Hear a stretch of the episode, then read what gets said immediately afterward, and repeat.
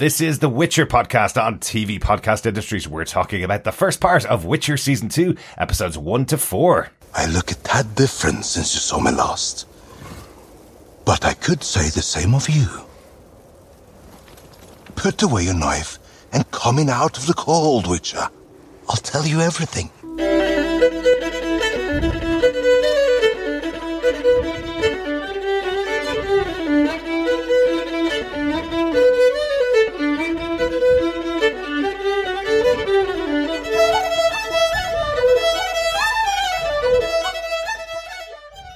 Welcome back, fellow Witchers. We're talking about The Witcher Season 2 on TV Podcast Industries. Talking about the first four episodes of the second season of the show. And I'm one of your hosts, Derek. Hello there, fellow witches. I'm one of your hosts, John.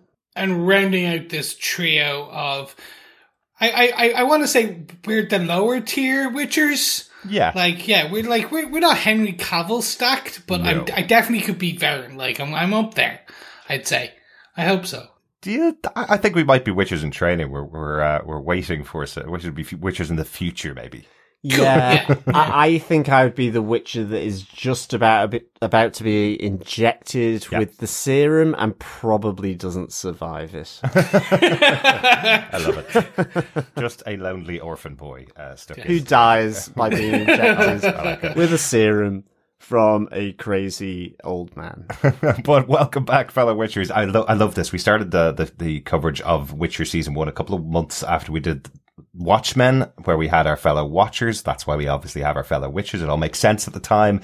So we weren't saying that everybody's a Witcher listening or on the podcast, but it's great to be back talking about Witcher season two. We are still in a bit of catch up mode, um, given our little isolation that we had at the beginning of the year. This is usually the podcast that we do in between Christmas and New Year's when we have nothing else going on and we want to chat to each other about something nerdy. Uh, it's usually The Witcher that, that takes that place. But so we're a little bit late.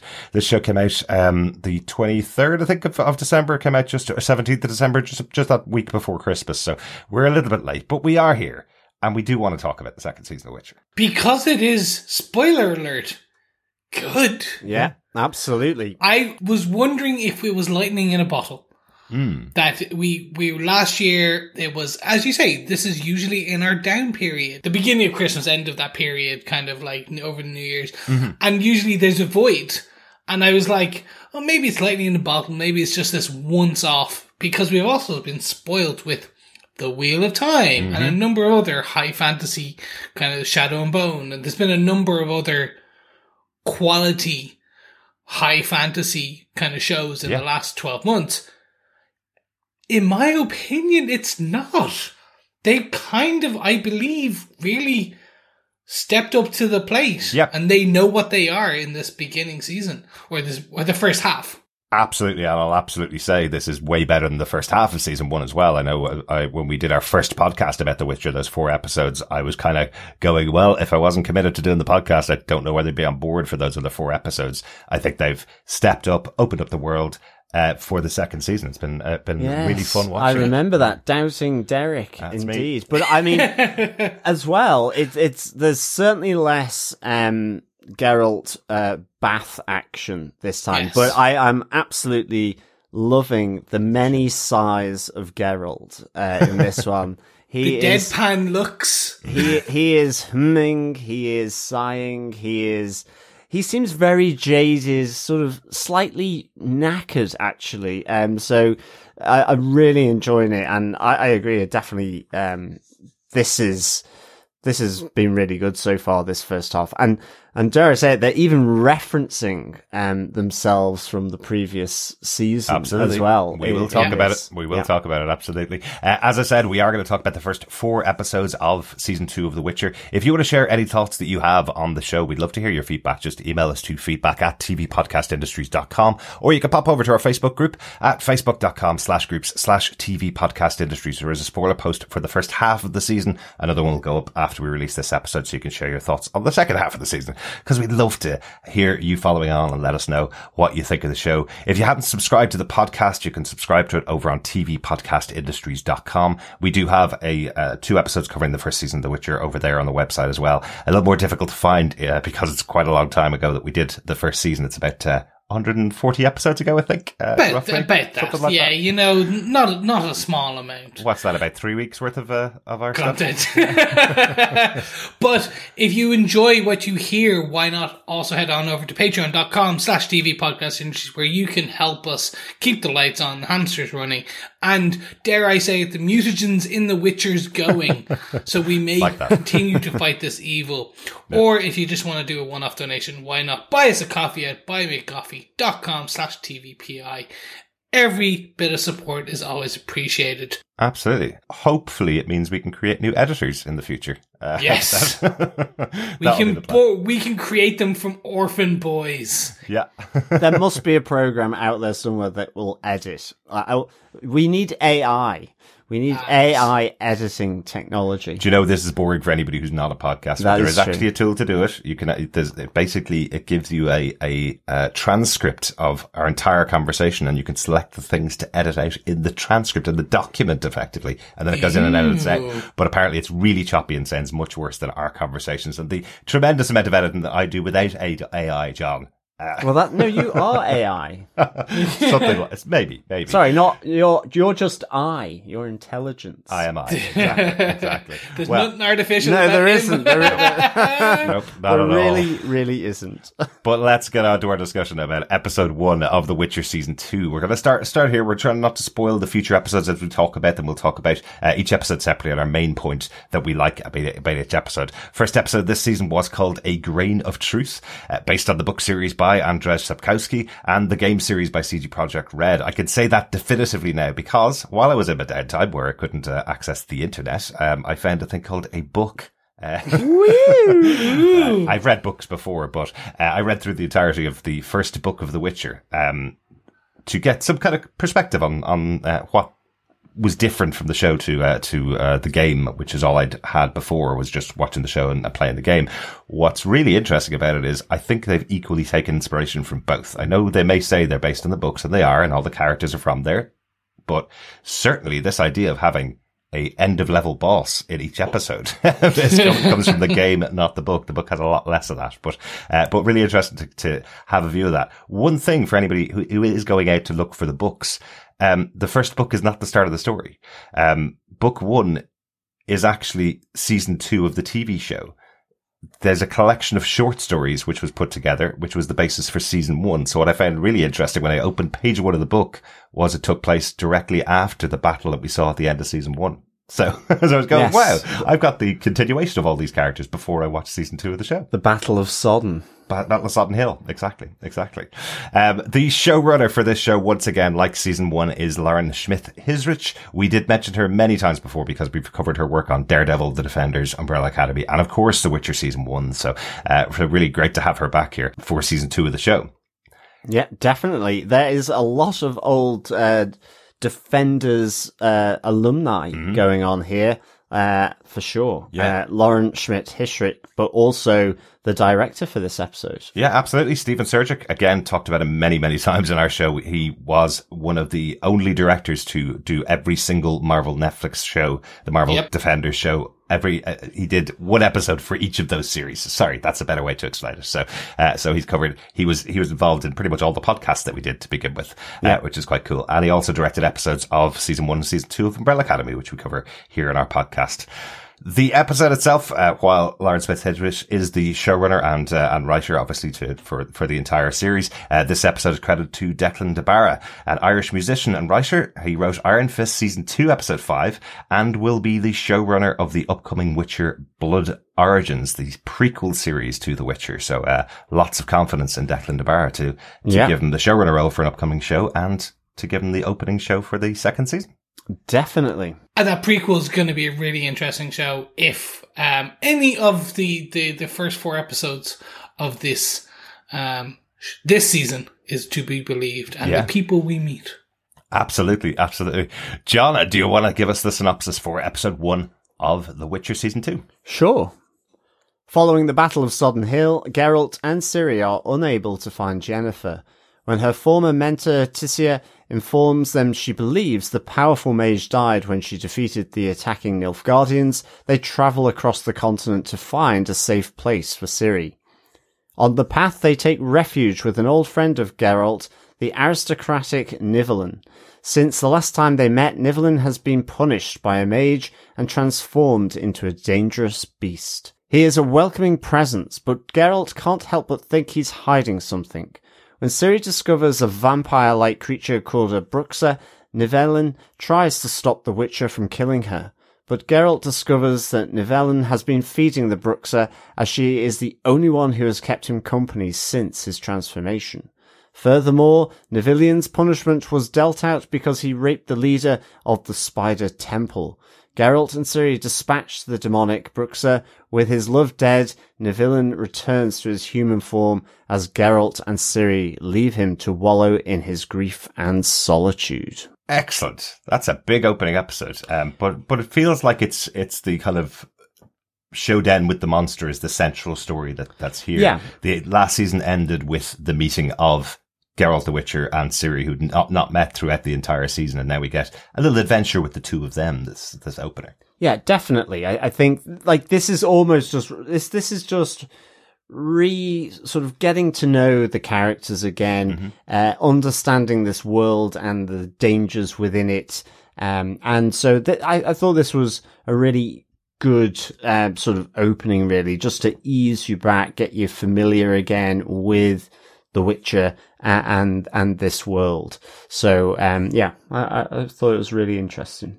Yeah, and even even if you did binge season one and came straight into season two, it's not that somewhat typical that we did have in more terrestrial TV and more kind of cable based TV shows where it's like, here's a r- reminder, this is what this person is and who they are, and here Yeah. like the over the top Yeah. kind of almost kind of reintroduction. It was just a nice. You could almost bookend this if it wasn't for Ciri being with Geralt, you could bookend this um, this episode anywhere in kind of the, the show because it's a it's a standalone story to a degree. Aside from the, the say the Sodden Hill death part, Yeah. the the actual Witcher part, the the battle and who he's fighting and thing, it's interesting. Yeah, Yeah. absolutely. Will we kick off with our big moments for the episode? I think John, I think you're going to kick us off with your first one. What's what's the big moment that stood out to you from episode one, John? It, it, it's the demon, the the Bruxa, and Geralt's uh, friend Nivellen. Uh, we we say a monster. He, he looked like a big uh, boar. Uh, I definitely um, kept tasting sort of smoked uh, smoked bacon. Um, I was kind of thinking of sort of big pots of of kind of stew with big lumps of boar and pork in it. So it, it was kind of fairly tasty, but um, I, I kind of really liked uh, this. And interestingly, the the the actor playing Nivellen is from Game of Thrones. It was Tormund Giantsbane, um, who had a crush on Brienne of Tarth. Yes, um, so very familiar uh, actor there, but hidden by the uh, the great makeup. I mean, I was kind of fascinated by the face because with the tusks and everything, Mm-hmm. just really, really well done. The makeup and any CGI that was uh, being used around it. Yeah, there's a really good video from uh, from Kristofer Hivju who plays who plays this character and played Tormund uh, Giantsbane. Uh, really good video of him getting in the chair, sitting there, getting the makeup on, and how they how they created the makeup for him. It's fantastic. It is three or four hours in the chair trying to get this uh, this boar head on. I was really pleased with myself when I was writing it down, going, "Oh, they're having this conversation." And I, I wrote down going, uh, oh, and Geralt's being a bit of a bore, ha ha ha. And then they made the joke on the screen. I was like, okay, I guess, I guess it's my, my style of humor, uh, in this episode as well. yeah, no, it was it was really good. But here, um, you know, he's he's an old friend, transformed, uh, and also so there's that mystery here for Geralt, um, and also that you know there's a bit of betting about. Uh, with with daggers, it's effectively he's using his father's portrait as a dartboard and having a betting game to see, you know, if you miss, then you, you need to say some uh, say something truthful. Uh, Uh, since we, you know we last met, and so he he uses weighted daggers. I, I do like the moment where Geralt has you know figured this out quite early on. And he just takes one of his own daggers and it runs straight uh, into the forehead Yeah. of his father's portrait. well, after the entirety of season one, you got to have known there was something wrong instantly when Geralt misses such Yeah. a simple. Well, dark exactly, effectively. exactly. God, But- hang on a second. Has he gone Geralt really drunk or something? No, exactly. But I mean, all of this sort of lends a mystery and an intrigue for Geralt, and of course, what we it's all linked to the Bruxa, a demon, and the mm-hmm. opening of this episode where the the travelers come into the deserted village and are ripped to shreds and and and taken off by a, a- winged creature, and it links to then this um this woman that we see with Ciri being really intrigued by Ciri as she's resting, as she's bathing, but I as well to the Bruxa demon. Um, I loved the eyes. I loved the movement. I loved the throw of the Yeah. voice. It was just done so well. That kind of jarring movement and equally that was portrayed within the voice. So it, it was all really, really good how these two things, how they effectively the, the Nivellen and then this Bruxa effectively come to coexist because they, um, you know, had no one else and Nivellen would offer a, himself up so that she could uh, feed on his blood in the hope, I guess, that she wouldn't go and ransack the village. Alas, yeah. she did. But I think it feels like he's turning a blind eye to the fact that you did ransack the village. Probably. By that stage, there's nobody left. And Yeah. We see from the opening scene, we see the travelers coming to the, coming to the village and them all getting destroyed. I presume that's by the Bruxa. Yes. Um, coming down and killing them. So it's not like this is, it, has stopped the attacks of the village. It's like, well, if there's no other food source, I guess, um, I'll just eat Nivellen or I'll just, uh, take the blood from Nivellen, I guess is, Yeah. is, is her feeling. it was just a really good horror type It was, yeah. um, episode, really, because I, I, with the s- spying on Ciri as she was bathing, she she leaves the she leaves the the white gown and dress uh, for her when she's asleep as well, coming. Uh, to the side of the bed. It's all what is going to happen here. So there's a real nice horror and suspenseful feel to this, given, you know, both Geralt and Ciri are so important, and you're just wondering what's going to happen here. Um, and it all transpires, you know, she, the Bruxa is keeping Nivellen company because of how he looks. He's lost all his staff from, uh, his house. The, I guess the villagers would have been repelled Yeah. by his look, but ultimately, because of why the curse was placed upon him, which was uh, because he he raped someone, and that's where the curse comes from. So he ends up being a very tragic figure, which you really get the sense of. I mean, again, it, it that acting underneath all that prosthetic and makeup mm-hmm. is really difficult, but you really got that sense from Nivellen, the the tragedy personally that he, that has befallen him, but also just simply the the horrendous nature of him to do what he did, Exactly. and this Yeah. ultimately was his punishment Yep. by the the the spider temple, and it is ultimately a demon that will keep him company that doesn't mind or or, or has no issue with um Nivellen, and so there's the great final battle once Geralt figures out what uh, this this woman is, and uh, really again just really good effects here, um, going from this really pretty, although creepy uh, lady that can crawl like a spider around the the rooms to you know a fairly grotesque, spindly. Uh, vampire-like Yeah. creature Oh, that yeah. flies around, uh, Those but double rows of ultimately, teeth when she's when she's Yeah. screaming is is just really Ah, yeah. really really cool. but ultimately is dispatched by um, Geralt's sword uh, quite nicely Absolutely, as well. absolutely. Like one of the really interesting things I love how how um, Kristofer Hivju is playing this that plays this role of the villain. I think he was supposed to actually get a bigger role in the in the show originally, and then there was some issue with uh, issue with COVID, so he came back to do this bit part rather than being able to uh, have a bigger role in the show. Um, So when they were filming this episode is when COVID hit.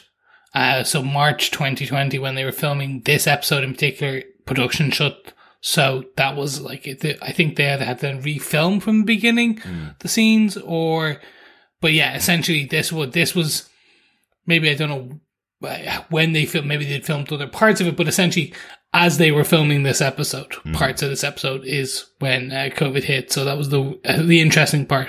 Yeah, exactly. But I think he was supposed to have a bigger role in the overall series, not this role. I think he got this role as kind of consolation because he couldn't be involved in the full season in the original Oh, role that he had. interesting. As far as I remember, I remember an apology on, on Twitter from him saying he couldn't unfortunately uh, fulfill the commitment of doing the full season. So uh, I'll have to check that out and confirm it for next time. I remember that. I think it was to do with the character Nivellen was supposed to play a larger role. Maybe, maybe. Could be that as well. Yeah. Yeah. Um, yeah. But I love how he plays this because he's playing it so shadily, as as you say, as you say, John. He's playing it like this tragedy. Um, throughout, he's saying, "Oh, you know me, Geralt. I got drunk and then did something really stupid. I went in and and wrecked this the the spider uh spider temple, and they punished me for it. That's why I'm this way." And and then Geralt's kind of questioning him instantly, kind of going, "This seems like a big punishment for what you've done." Um, Yeah. what's the what's the key to this? Give me the couple of words that you may have heard because he wants to unlock what it is that will break the curse from him. So the minute he says,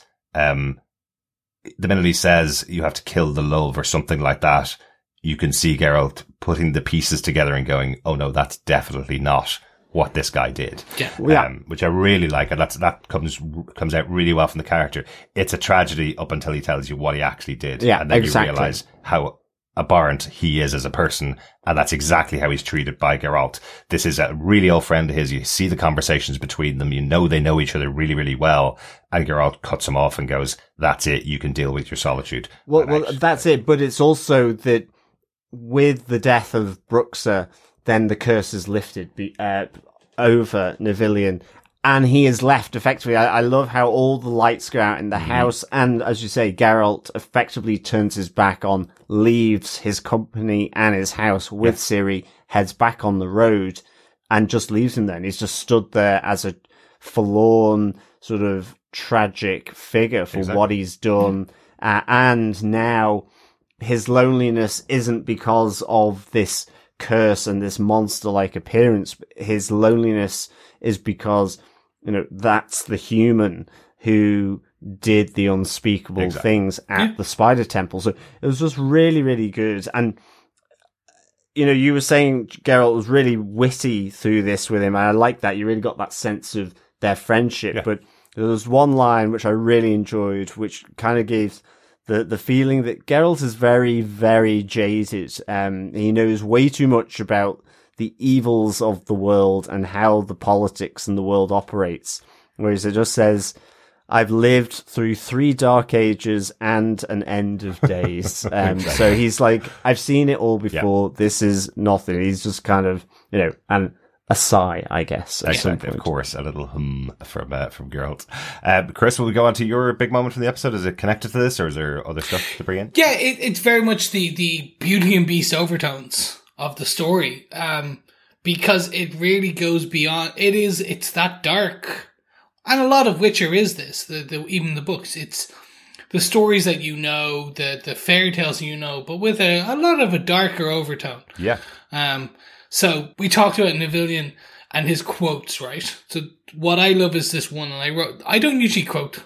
You guys know this, Uh. but it was monsters are more than just hard looks and claws and teeth. Monsters are born of deeds done, unforgivable ones. hmm As soon as Nivellen says that to Ciri, I was like, "Oh, yeah, okay, this is now not the the light-hearted Beauty and the Beast, somewhat interesting thing. This Yeah. is where they're going to take this darker and darker and darker. And you do find out he, like, all of his servants, the Brooks had killed. And then she moved from the house and the estate into the village, and he kept turning his eyes. He said, I just didn't believe it. I cast my eyes away. He Yeah. turned away. Just, he just didn't care. And the whole thing, he was trying to, he would let her kill him every night to satiate her appetite. Mm-hmm. And then she, he just turned, because of love, he turned his eyes when she started wanting more and all that. So I loved that. I thought it was just this very basic Beauty and the Beast. I thought it was, Yeah. that's what it was going to be.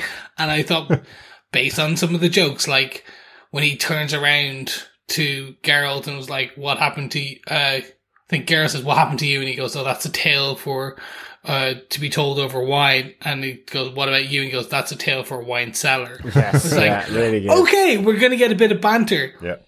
And then it just kept getting dark. And then, as you said, that ending from Geralt, which is you killed yourself a hundred times. You said this. Mm-hmm. You know how to do it then. Exactly. And just walks. I was like, oh, Yeah. okay, this is not, this is not going to be a happy go lucky, like, things are not going to get better. yeah. Yeah. And we get one other grain of kind of from this, which is the world is changing and we start to get more and more information about the, how looming evil approaches. Yes. Mm-hmm. And I thought, oh, this is what they're setting up. So he basically, they say a very key thing, and anyone who played the game, especially the third one, will know the term. It's called the Wild Hunt. Mm-hmm. They say the Wild Hunt is riding. We've seen them in the sky, etc. Yeah. And that's interesting be- uh, for non-book readers and things like that. Basically, you'll you've kind of got an understanding as these first four episodes kind of go on, but before that, the Wild Hunt is basically Ragnarok. Mm. Like it's the end of days. They call it the Wild Hunt, the end of days. They start to allude to all these things, and especially in this episode, Yeah.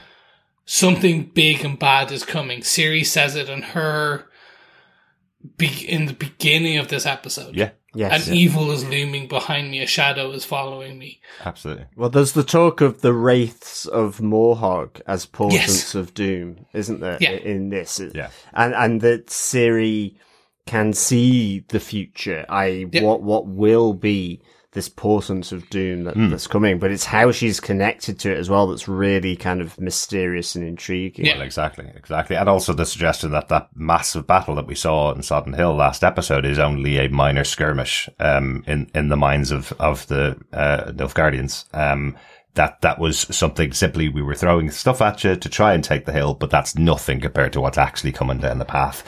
Uh, really interesting. Yeah, really good stuff. Good, uh, good catch on that one, Chris. What about yourself, Dirk? From my point, I want to just talk about the only other character that's majorly featured in the episode, which is which is Tissaia. Um, I love the opening sequence with her where she's trying to find some kind of um, remnants of Yennefer. So she's going to the dying soldiers and replaying the last few moments of their lives in first person flashback.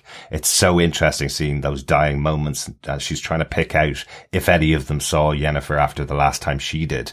Um, I think it's, it's, it's almost makes it even more brutal because you're seeing them all dying in camera. Um, Well, Yeah. you've, got an axe to the head Yeah. and horse hooves to the face. It, it- I love that. really I, I love this this whole scene with Yeah. uh, um, doing that, uh, trying to find out the information. And interestingly, I, I was thinking that it's a good job she didn't find the mage who um, Vilgefortz had killed in the previous one with the big mace. Because, you know, That would have ruined his entire plan, wouldn't it? That Exactly, but I mean, you know, it, it's Vilgefortz there is suddenly, well, is he aligned with Nilfgaard and all Yeah. that? What's his intentions? Did he just put the mage out of his misery, or is this just to, you know, cover things up? So, Yeah. um, kind of interesting, uh, I thought. Actually, now that you say that, is it Vilgefortz that tells her to stop?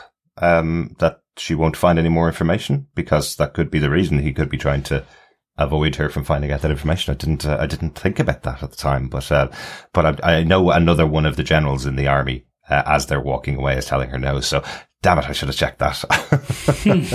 uh, but also again, this is, this is something that is really important to Tessa, given, given what happened with Yennefer, given that she's effectively the hero of Sodden Hill. Without her, they couldn't have won this massive battle. She is the one that, um, forcefully took out the army, effectively. Yeah. So it has now bled into Saya's personality. She's now taking, uh, captive of, of Cahir, the, um, the Nilfgaardian who was after Ciri last season. Um, she's captured him, brought him to her homeland and is willing to torture him until to get information out of him for uh, to find the whereabouts of Yennefer. So that's quite significant for her. I, I, feel um, she's she was a leader in in the army and and in the battle. It felt like that whole army were playing quite defensively.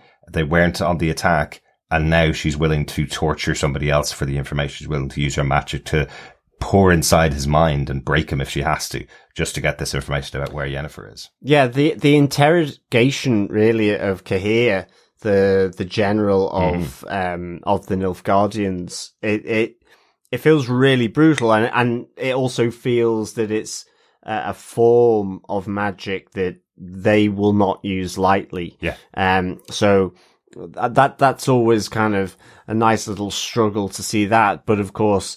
Uh, Tissaia is very much um, wants to find out where where Yennefer is because of the nature that she used the the the flame magic um and so on uh, and what Chaos. that and the chaos yeah exactly so Yeah. what that means uh, but also that's her uh, prodigy effectively Yeah. Yeah, exactly. person she's trained so it is keen to find out uh, more uh, information from from Cahir so that that whole um, that scene was was really nice, and and we we also just as a reminder, it is the white flame will cleanse us all, says uh, Cahir, um, and again, it- it's just at least for me.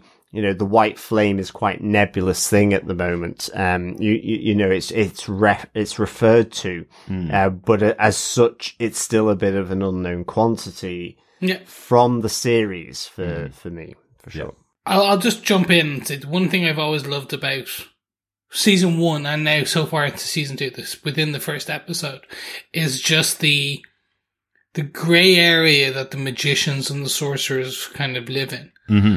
The, the this kind of how they build themselves up to be these advisors and that they there's areas they will never go to they'll never touch this and it's like we'll never do that their version of dark magic chaos magic Yeah. and that's what Yennefer does Yeah. and it's like we will never use it to to basically they're not they're not soldiers Yeah. Yeah. they they don't do this type of thing. But then we literally see in season one Yennefer being a soldier, like mm-hmm. fighting in that war. And in this episode we see Tissaia essentially torturing. Exactly. Like to extract, interrogate like interrogate you could say like, okay, well, they, they use their words. No, no, no. She's on like based on her fingers are in the brain, they're Yeah. pulling the information out. Exactly. So it's they they're slowly becoming what they swore they would not be. Yeah, and it's and it's a really good visual, visualization of it as well. You can tell how painful it is for for Cahir and how much she's willing to force. It's like she's going in with an ice cream scoop. She's willing to do that Yeah. kind of level of brutality to this guy to get the information he has. That's it. But we, we do learn a little bit later that there is a magical block there that they weren't able to, dare I say it, mine his mind for information like they thought they would be able to. So, um, just, you know, interesting. Yeah, absolutely.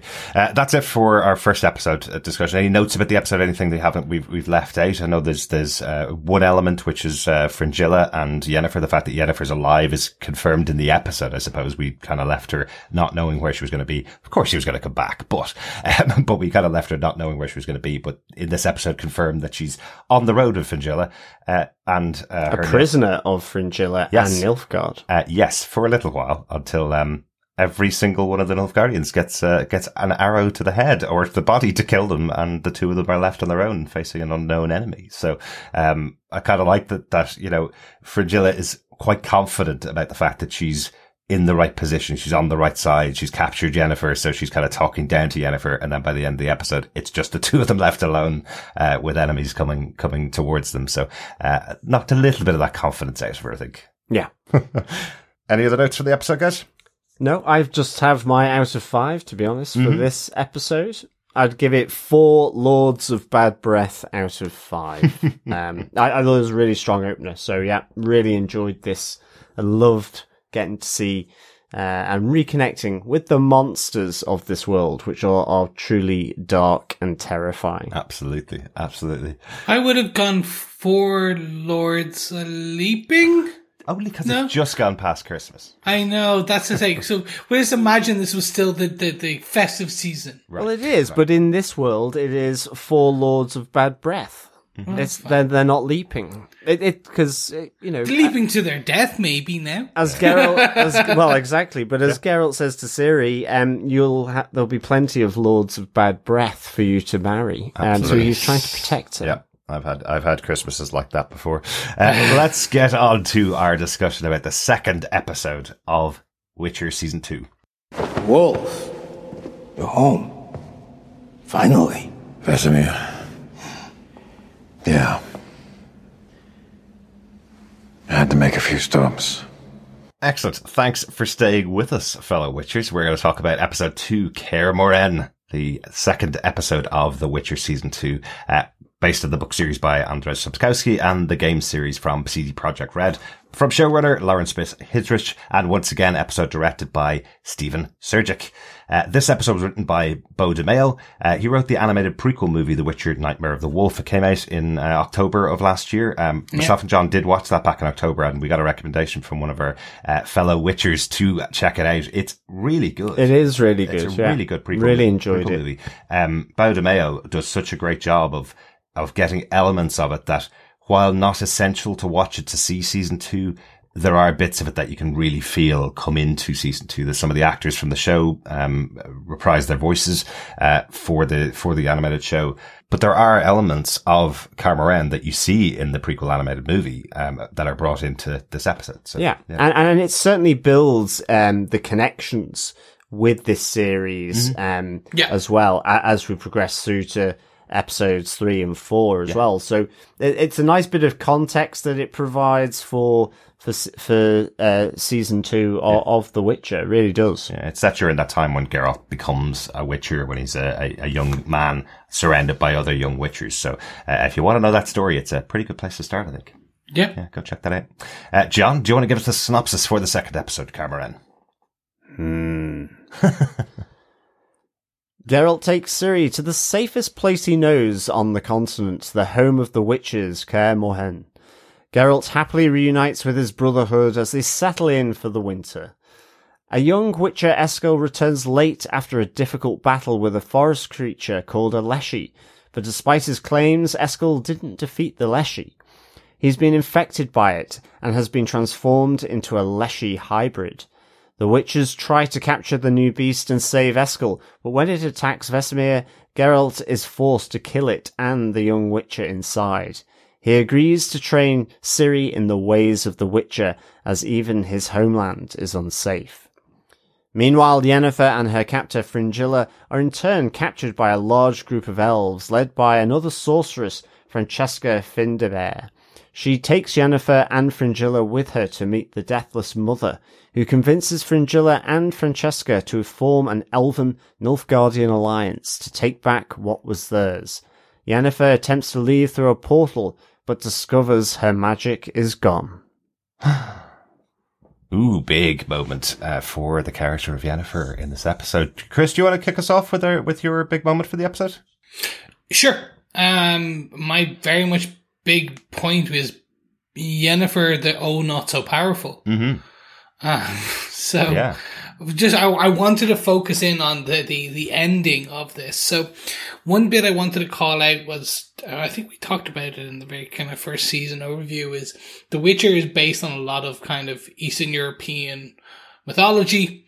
So you get Baba Yaga, which is their their big bad witch in the woods, um, and the this this evil one that the, that that Yennefer goes to, uh, including the ha- the the even the hut with no doors, Yeah.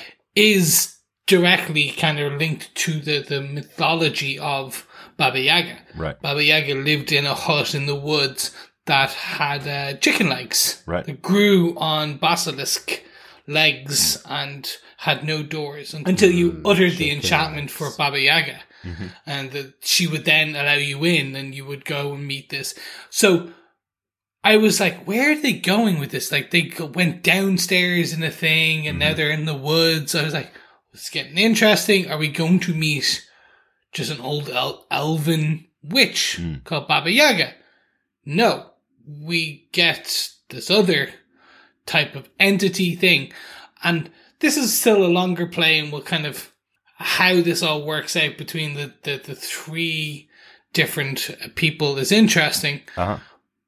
But more, it's the focus on Yennefer the powerless now that I'm interested in Yeah. because all of season one, well, well, the story of season one was the the the birth of Yennefer, the of of well, her her storyline was her birth, her her origin story up until the ending of where she has been in Sodden Hill, and as you said, like it's that kind of she was powerless, she Yeah. became powerful, she became Yennefer Yeah. of Vengerberg, and then Yennefer, the savior of Sodden Hill, Mm-hmm. the, the also powerful who tapped into chaos magic and really was this this hero. What like she's not there, she doesn't have it, Yeah. and it was so interesting to find that out because we thought that she was just wearing the shackles that were stopping her with mm-hmm. her power, when in actual fact she does.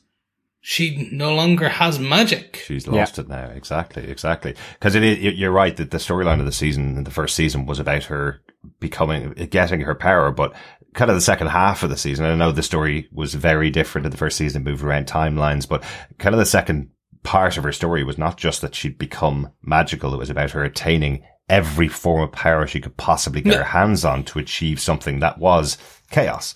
She wanted to have a child when she couldn't have a child. She was pushing every form of magic possible in order to, to attain something that's Yeah. unattainable. So she was massively powerful by the end, by the end of the season, which is why Yeah. she was able to win that battle at Sodden Hill. But now she's got nothing. She's back to not even being able to open a portal to, to travel away from, uh, the Nilfgaardians. So, um, it, it's a, it's a sudden cut, sudden stop.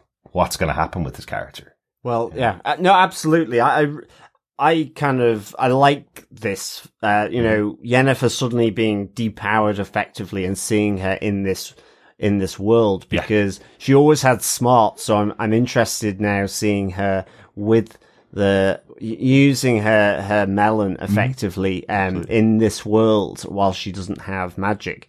I think also just coming back to what Chris was saying about the, the witch, um, the old witch or, or the, the deathless mother uh, in the forest. Like it seems as well back in Kaer Morhen, uh, Vesemir tells a story to Ciri of, about you know a long, long time ago where the witches imprisoned um, a, a demon witch in a hut in the forest in a temple like Aretuza, and you see the ruins of this temple that is very similar to Aretuza, where the mages are that juts out across uh, the sea uh, to a, a little pinnacle um, uh, out out uh, just offshore. So uh, that was that was quite a nice little sort of touch point. Um, see, seeing those things uh, the in, in Mother, here as possibly well. the, the Witcher's So first and this- oldest enemy. Exactly. Yeah. Um, which it was really good. And then just that idea of the shared dreams that Yeah, effectively what, Yeah. what comes to Fringilla, to the, the elf queen and to Yennefer what they're looking for. So, I mean, there are deals being made, separate deals, Mm-hmm. uh, with the, the, the hooded figures in this, this, their dreams Yeah. um, of, of, of different colors. So, uh, that was really, uh, nice, uh, in, in this, uh, episode as well. Really, really enjoyed that. Absolutely, and, and if you tie it to, to fables and, uh, and- and and stories, effectively, it's another um, layer on top of who the Deathless Mother is. She's visiting each one of these three people in the visit that they would want to see. A real demonic thing to do. It's it's who is she presenting as to convince each of these people to do what she wants them to do. I love that Yennefer's kind of going. Nope, done. I'm out. But Fringilla and uh, the Elf Queen Fra- uh, Francesca are both convinced of this plan to merge the elves and the Nilfgaardians together to form a new army versus um, the rest of the world, versus the humans, really. And that makes sense given the elves really seem pretty nomadic, you know? Yeah. No, and uh, that's the, one of the fun parts of this. It's we we've talked about the the death of the or the the looming of the the evil. We talked about that in, the, in season in episode one of the Yeah. season, Yeah. i.e., like the the Ragnarok or the the the Wild Hunt is coming and like all the evils. So when we hear the two, when we start to connect the dots that the eight one of the most powerful ancient evils that the Witchers have ever faced is pretty much about to be released. Yeah. And we're connecting these dots. We're like, uh, and this is episode 2 Mm-hmm. Reminder, episode two, and we're meeting potentially the most biggest evil. And you're like, all right, okay, this, we're, the wheels are coming off. We're going full steam on episode two. Absolutely, absolutely. Uh, anything else on Yennefer, Chris? No, no, no. I was just about to ask you, what was your big point for this episode? Do you know it's something that I really um, like about a second season of a show is I love them when they start to really expand the world out. I, they had a lot of locations in the last season and loads of timelines going on, but I still felt it, it still the story itself felt smaller than already it feels in the second season. And one of the elements that they've added, which is my point for the episode, is the elves of this world. Um, in loads of fantasy stories, there are elves and they're always looked upon as beautiful creatures that are uh, quite soft spoken, but good fighters, you know, kind of thing. Whereas here, they're looked on as the ancient past that the humans want to get rid of from this world. They're treated uh, abhorrently um, throughout. They're hunted down like uh, like uh, something that needs to be ridden ridden from the world, effectively. Um, Yeah, it's it's kind of like they've had their time. Yeah. and you know, It's humans' lo- long they're live gone. Homo sapiens. Effectively, Yeah. the age of elves has gone. I mean, you get the sense definitely that they they had possibly that poise, you know, in ages gone by, but that Yeah. because of their treatment by humans, then more than most are now. um dare I say it, much more uh, base, and you definitely get that in in the next episode. Well, that's well. one of the elements that's in in the book about this section. This this area where they are in the forest, this uh, this former city that was there, was actually destroyed by the elves when they left. It was a beautiful city owned by the elves, and effectively they they said we would rather destroy it than hand it over to the humans who've been torturing and uh, and abusing us for so long. So uh, so these locations that they're that they're based in when they're looking for uh, remnants of their history, these are areas that they used to belong in but the humans started stealing all of the beautiful things that they had created and then punishing them and trying to push them out of their lands, which is, you know, the, the connection that they have throughout this, this, these episodes. You can hear, um, from what Francesca is saying. Yeah. Cintra used to be an area where they, where they lived. It was taken over from them and taken away from them. We know Cintra from it being the home of Ciri and her family, but previously in previous generations, that was an elven home. So, uh, Yeah. so they, they are, hugely persecuted, hugely hard done by, and have been for centuries. But they're trying to make a stand Yes. and come back now. Um, so it's a it's a really interesting story and and speaks to the wider world of what everybody's doing uh, in in this world of the continent, what where where all those players are. So uh, really like that addition in this episode. Wholly, wholly agree. I, I like that the elves are treated like Orlando Bloom's career. It peaked with Lord of the Rings and being an elf, and it was back in the day, and now, right now it's no longer there. That's awful, Chris. He, he also did Pirates of the Caribbean. That was it, wasn't it? that was it. Really I love did. that you have to check that. like six, Uh, six years of his of his career, right? yes, exactly. No, no, no. Like I And, love and a great episode of Extras. Sorry, never forget that. Yeah. Great episode Extras. always, always extras. He came back for the Hobbit as well. He did. He did. Uh, Whatever, whatever your that, views better. on the Hobbits are, he, he did come back. He came Hobbit. back for it. Um, I look. I, I. This is the reason. Back in the day, we we had this discussion to start talking about The Witcher because the the this is not your this is not your Tolkien universe to a degree. It's not that everything is rosy to a degree. When I, I mean the high fantasy rosiness, like that the good always wins, etc., etc. Yeah. This is, oh no, no, no, no, like your, your beautiful, flighty fighters of an elf are being overrun and kicked from their home Yeah. by big bad humans. Um, so I love that interesting, and we learn it straight away. Like as we're sitting there in the camp, that even a sorceress who is half elf in Yennefer Mhm. or partially elf is still treated as a prisoner and dirt to the elves. Yeah. And you're like, that's where it's starting to get to that, hey, no, you're siding with the enemy. Like, you're, not, you're like us, but you're worse because you're dealing with that. Yeah, Yeah. It, it really adds a nice complexity to it because it is, like you say, Yennefer, you know, a half quarter elven and and the other human, but looked down upon by uh, the elves, or do, you know, the elves don't want to consider her. Um, at the same time, the reverse is the case with the humans that we see certainly in the the, the episode 3 where Yennefer is distrusted because she has elven uh, lineage in in her, and so it. But it's also so th- there's that element where they're actually exactly the same. It's just Yeah. that overarching all of that is that the humans have got the predominance, and so are you know at once they would have just tolerated it, but whereas now they're persecuting them, and, and again that comes out further uh, over the next few episodes. But Yeah. so it, it just it shows the complexity of, of these different cultures within this world and reflects, you know, effectively what happens in this world in in, in different ways. You know. Yeah, yeah, So it- I thought this was really good. I definitely loved the introduction of the elves.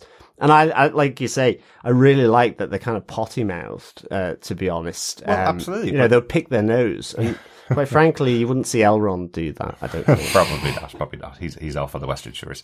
Um, but the, the I do like that they add the complexity about him. Like it is focused right now on Yennefer and the fact that she has some elven blood uh, in her past. But this is all introduced in in the book in one conversation right at the beginning. It's the opening story, so that just shows you how important this is to the world. The opening conversation that's going on in a bar between dwarves and humans and elves is about the fact that there is a movement to rid the world of elves, and the elves have been here so long they were here at the birth of humanity.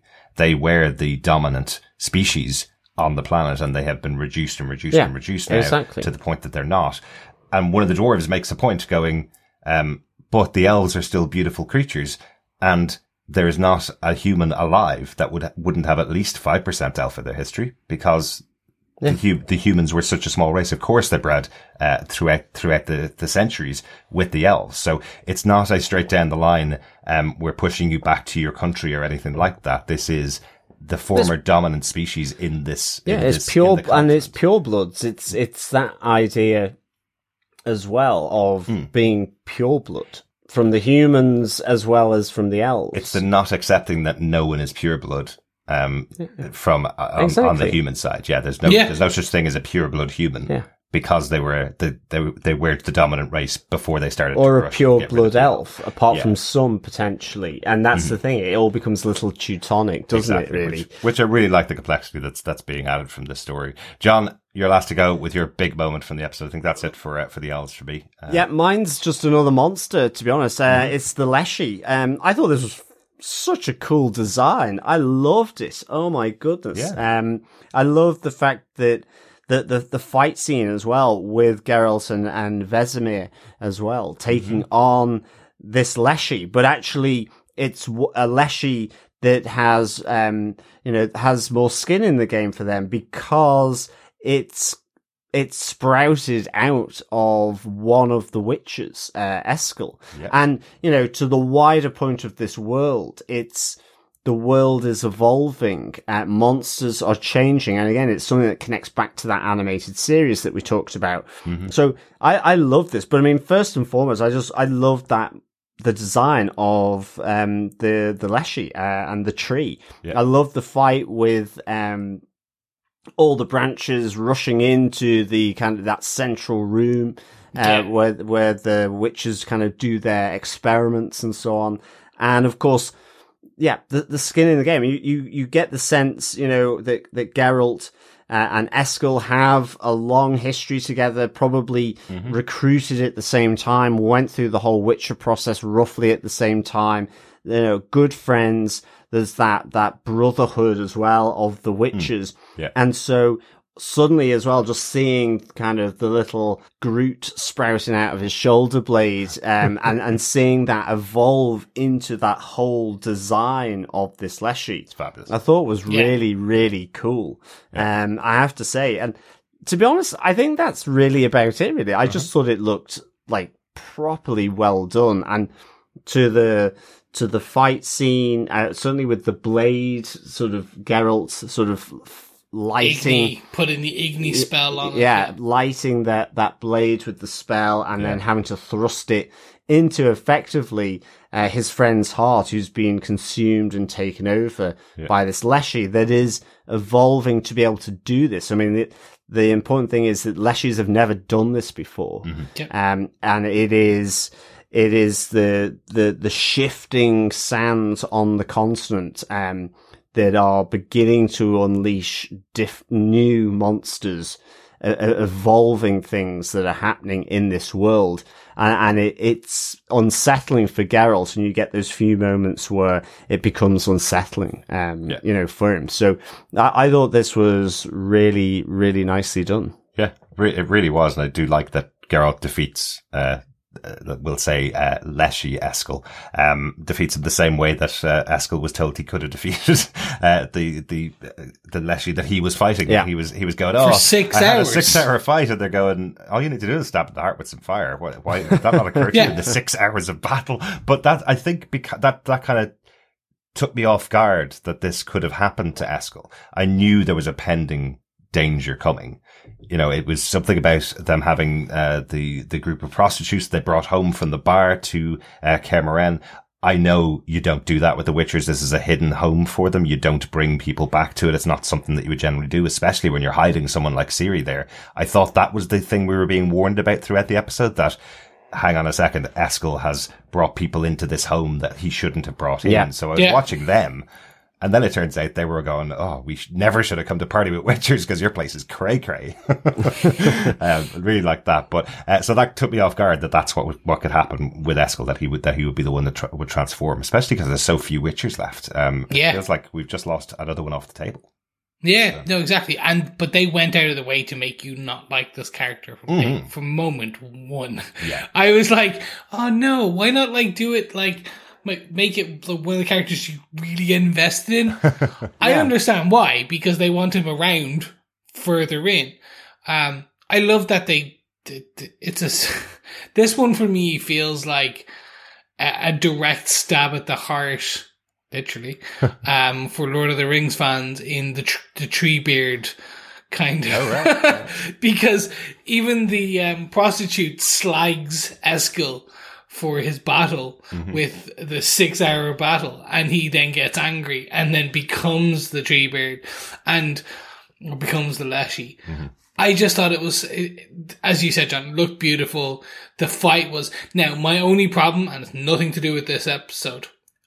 That fight battle was ruined for me by the Graham Norton show Okay. when Henry Cavill was doing his PR kind of press tour, he was on the Graham Norton show, and this was the clip they showed. Oh, right. And they showed all the tree bits going in, mm-hmm. and I was like, "Oh, oh, this is I now I know what's happening, Right. and I understand. I know what this is going to be."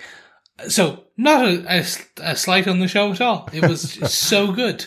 I just wish I, I had seen it, not seen it, I should say. Yeah, good memory, Chris. we, we saw that episode, uh, and I do not remember that clip being shown.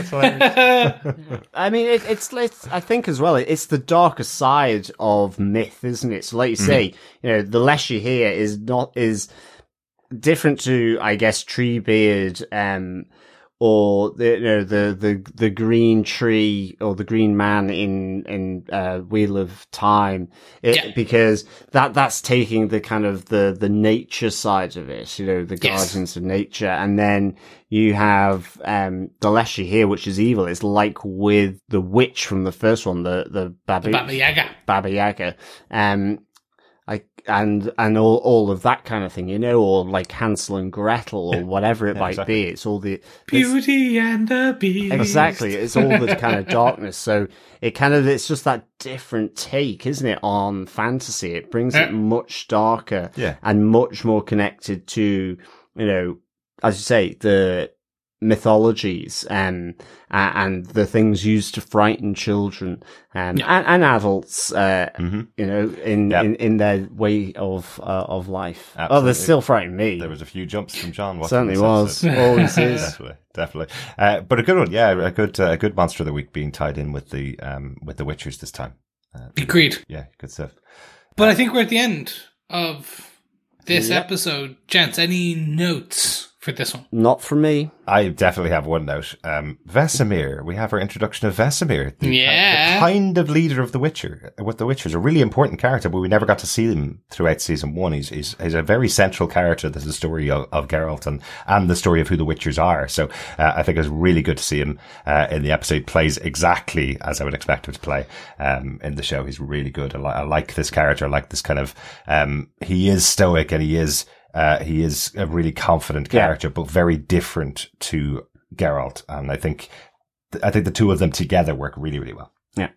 Yeah, this is the character that everyone wanted uh, Mark Hamill to play. Oh, right. Right. Um, there was petitions in all of season one to get Mark Hamill because he looked so much like Luke towards the end in the, the, the sequels. uh, quick note from me um, on the tree. Uh, they have um, the actual the the amulet from Geralt in the video games, The as man. well as his two swords Okay. that series sees. So the two starting swords in the third game are on display uh, as they enter the armory. Very good. The ones Very that good. series. I was like, nice little nod just to Mm-hmm. kind of for those who kind of have played those games so much. And this is the Witcher tree that's covered by all the Witcher medallions as well. This, the, Correct. Yes, all the dead Witchers. so something I noticed much more this time was the warning that those medallions give um, for the impending doom. It's something that's really clear in the book that that's what's happening every time they're close to something evil. Uh, the medallion gives them some kind of uh, warning ahead of time. Their little Spidey, sense, exactly. Witcher sense. the, the Witcher sense. But I loved that moment when the Leshy's breaking out from Eskel and you see all the medallions going on the tree. I thought that Yes, was yeah, Yeah. that was pretty cool. That's it for our notes. John, what's your out of five for this episode? Yeah, um, and obviously great minds think alike, uh, like myself and Chris. Um, I would give this four and a half psycho tree beards out of five. um, yes, I, I, I loved this. I loved get, getting to Kaer Morhen, um, seeing, you know, the, the witches fortress and, and bastion. Um, it was just really, really nicely done. And as you say, it just expanded in, in one episode. It's just kind of flung open the doors with, with the witches home, the elves, uh, and of course, just these ancient, uh, beasts, whether it is the, the witch in the forest or the evolving ones like the Leshy. So th- this was, this was really good. Yeah.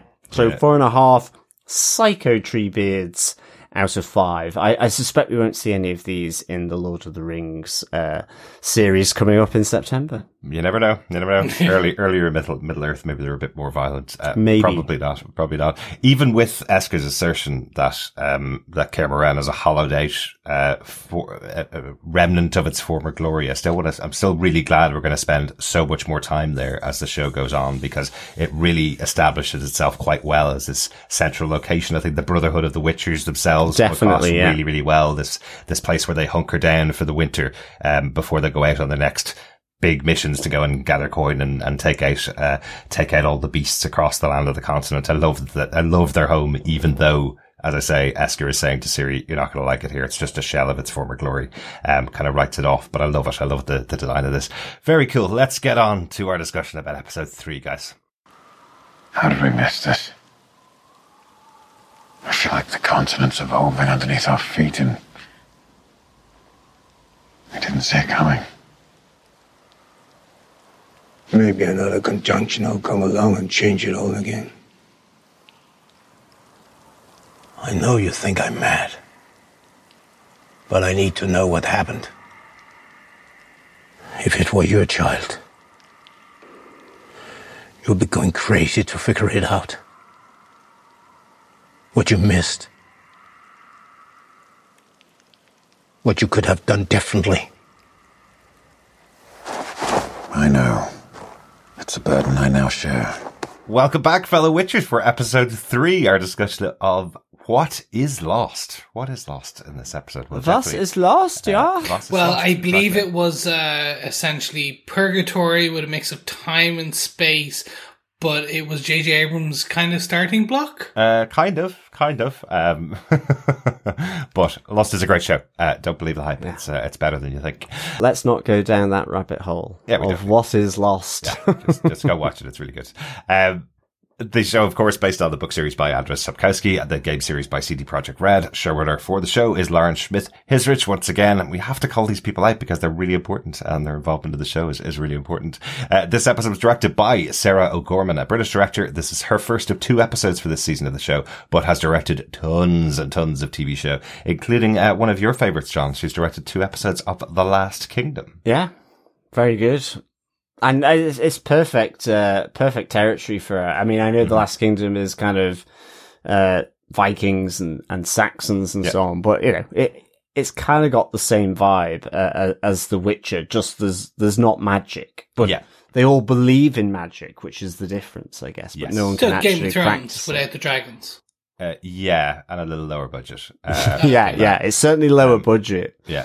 I don't know whether I've ever told this story on the podcast because uh, a lot of times I'm I'm left editing the show when John goes and, and has to Watch fill, his fill his time with, with things that I uh, don't watch with him. So he he chose the Last Kingdom because he's really interested in history and the Viking stuff. And uh, every time I'd come down, he'd have watched three or four more episodes of the show, and then three or four more, and then three or four more. He'd gotten through like five seasons of the show over the course of uh, of a couple of months uh, while I was doing the editing after the podcast.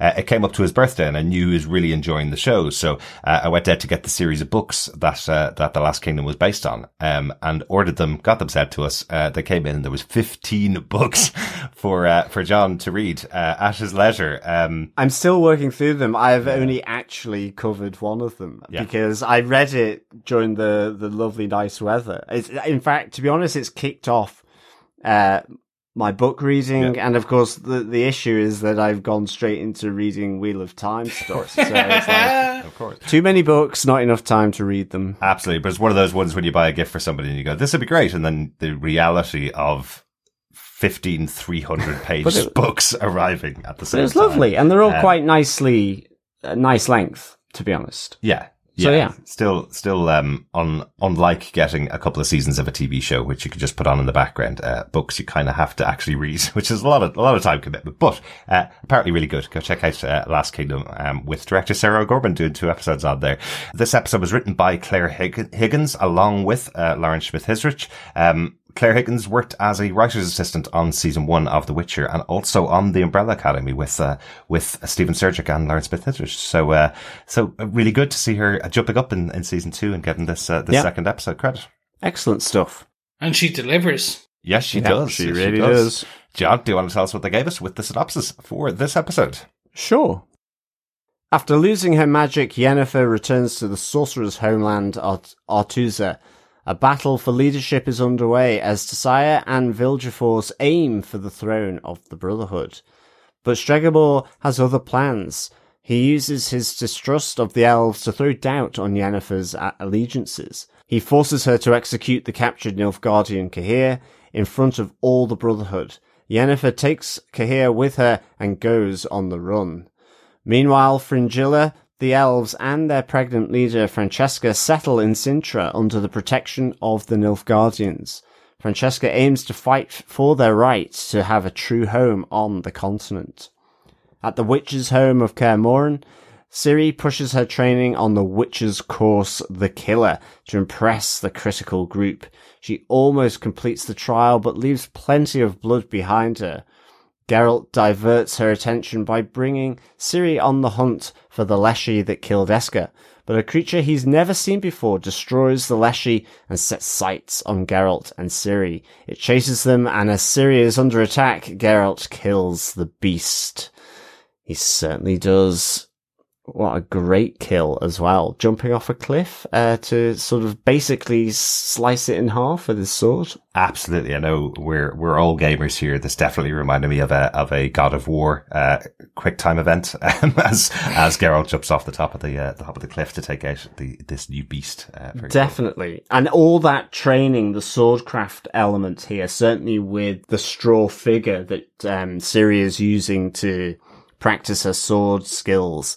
Uh, that really took me back to to the the game as well. A, another element of, of uh, the the CD Projekt uh, Red game as well. It was really cool. Mm-hmm. Absolutely. So that was nice. nice and it is touch. also the opening of uh, of the book. I, uh, um, the the first book of the series is Ciri in her training, uh, going through the exact emotions effectively. So, uh, so it it was really interesting to see it brought to screens. So three different forms of media telling that same moment effectively. This moment when Ciri is is training to become a Witcher, like that clearly shows the importance of this scene. You know, Ciri throughout the first season could have been just the um the uh the princess being saved by uh, by the Witcher, but already showing into this second season that she has a far bigger future for her.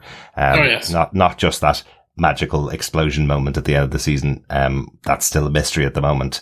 Um, but the fact that she could become uh, become a Witcher, could be trained at least in the Witcher ways. Um, who wants to start off with uh, with their big moment from the episode? John, do you want to kick us off? Yeah, I'm just going to pick up a few threads from from the Leshy actually and Eskel because here we see Geralt guilty uh, about what's happened to Eskel, the fact that he he's dead, uh, and then we get that nice gruesome scene with uh, Vesemir doing the autopsy on um, on Eskel to try and figure out what's going on. And as mentioned before, this is where the threads of you know there's not there's something not quite right here. First, Leshies aren't supposed to do this, but Yeah. th- there's nothing that Vesemir can find from his autopsy that gives any hint why um, it it effectively consumed and took over Eskel's body. Exactly. Is it more tree surgery than than uh, autopsy though? Well, there's certainly flesh still under the the bark, Right, Um, right. So, Or is there? It's more like ash. well, no, in, in this scene here, there's there's distinctly um, It's true. It's fl- true. Sorry. flesh. There's distinctly flesh, and um, as well, that you know, there's a bit of sort of throwback coming on to Geralt as well from the other witches, particularly um, Lan Chop, uh, who is uh, you know is blaming Geralt for the the events that happen. Really, I mean, ultimately, it's linked to Ciri's presence there, and um, and the fact that you know they're a brotherhood. Maybe it, it should remain that. And so th- there's a lot of things moving through here um, that are unknown to the witches, and, and that's unsettling them. Yeah. And really sort of throwing them off guard. And this is where um, we see that, um, you know, they're, that they've missed w- with their sort of the ways of the Witcher, the way the world has gone, the way they have been just killing monsters, that they have, they've effectively missed developments and evolutions going on in this world. This is where, um, Geralt says the world is evolving, you know, that a Leshy can now mutate, um, and witches have become so afraid because there's so few of them Absolutely. and their dwindling numbers that they they've missed um, these things which they should know in order to do effectively what they they're brought up and, and trained for as as their job. So um, I really th- this uncertainty, this doubting that's going on within the witches, and throwing that as well. Uh, another reason for throwing that to to to Geralt uh, uh, is is I, really enjoyed because it just kind of strengthened this this uh, you know this society, this group, this brotherhood of the witches, and the the internal tensions that are going on uh, there as well. And and it comes even more to the the four where there's the I, I don't know what they call it. I, I I'm just calling it the creepy crawly monster. It looks like a, a mutated centipede, effectively. Mm-hmm. But here it is a, another element that i- new, completely different. Geralt hasn't seen it before, and it in fact takes out um the original Les- Leshy as well. Which again, the design of that was cool. It looked evil. It looked like a tree. It looked like it could really um whip Geralt's ass. And as he's summoning the spell to to fire up his sword, then it's just split in two by this um even more disgusting, uh, creepy crawly monster that is completely new for Geralt.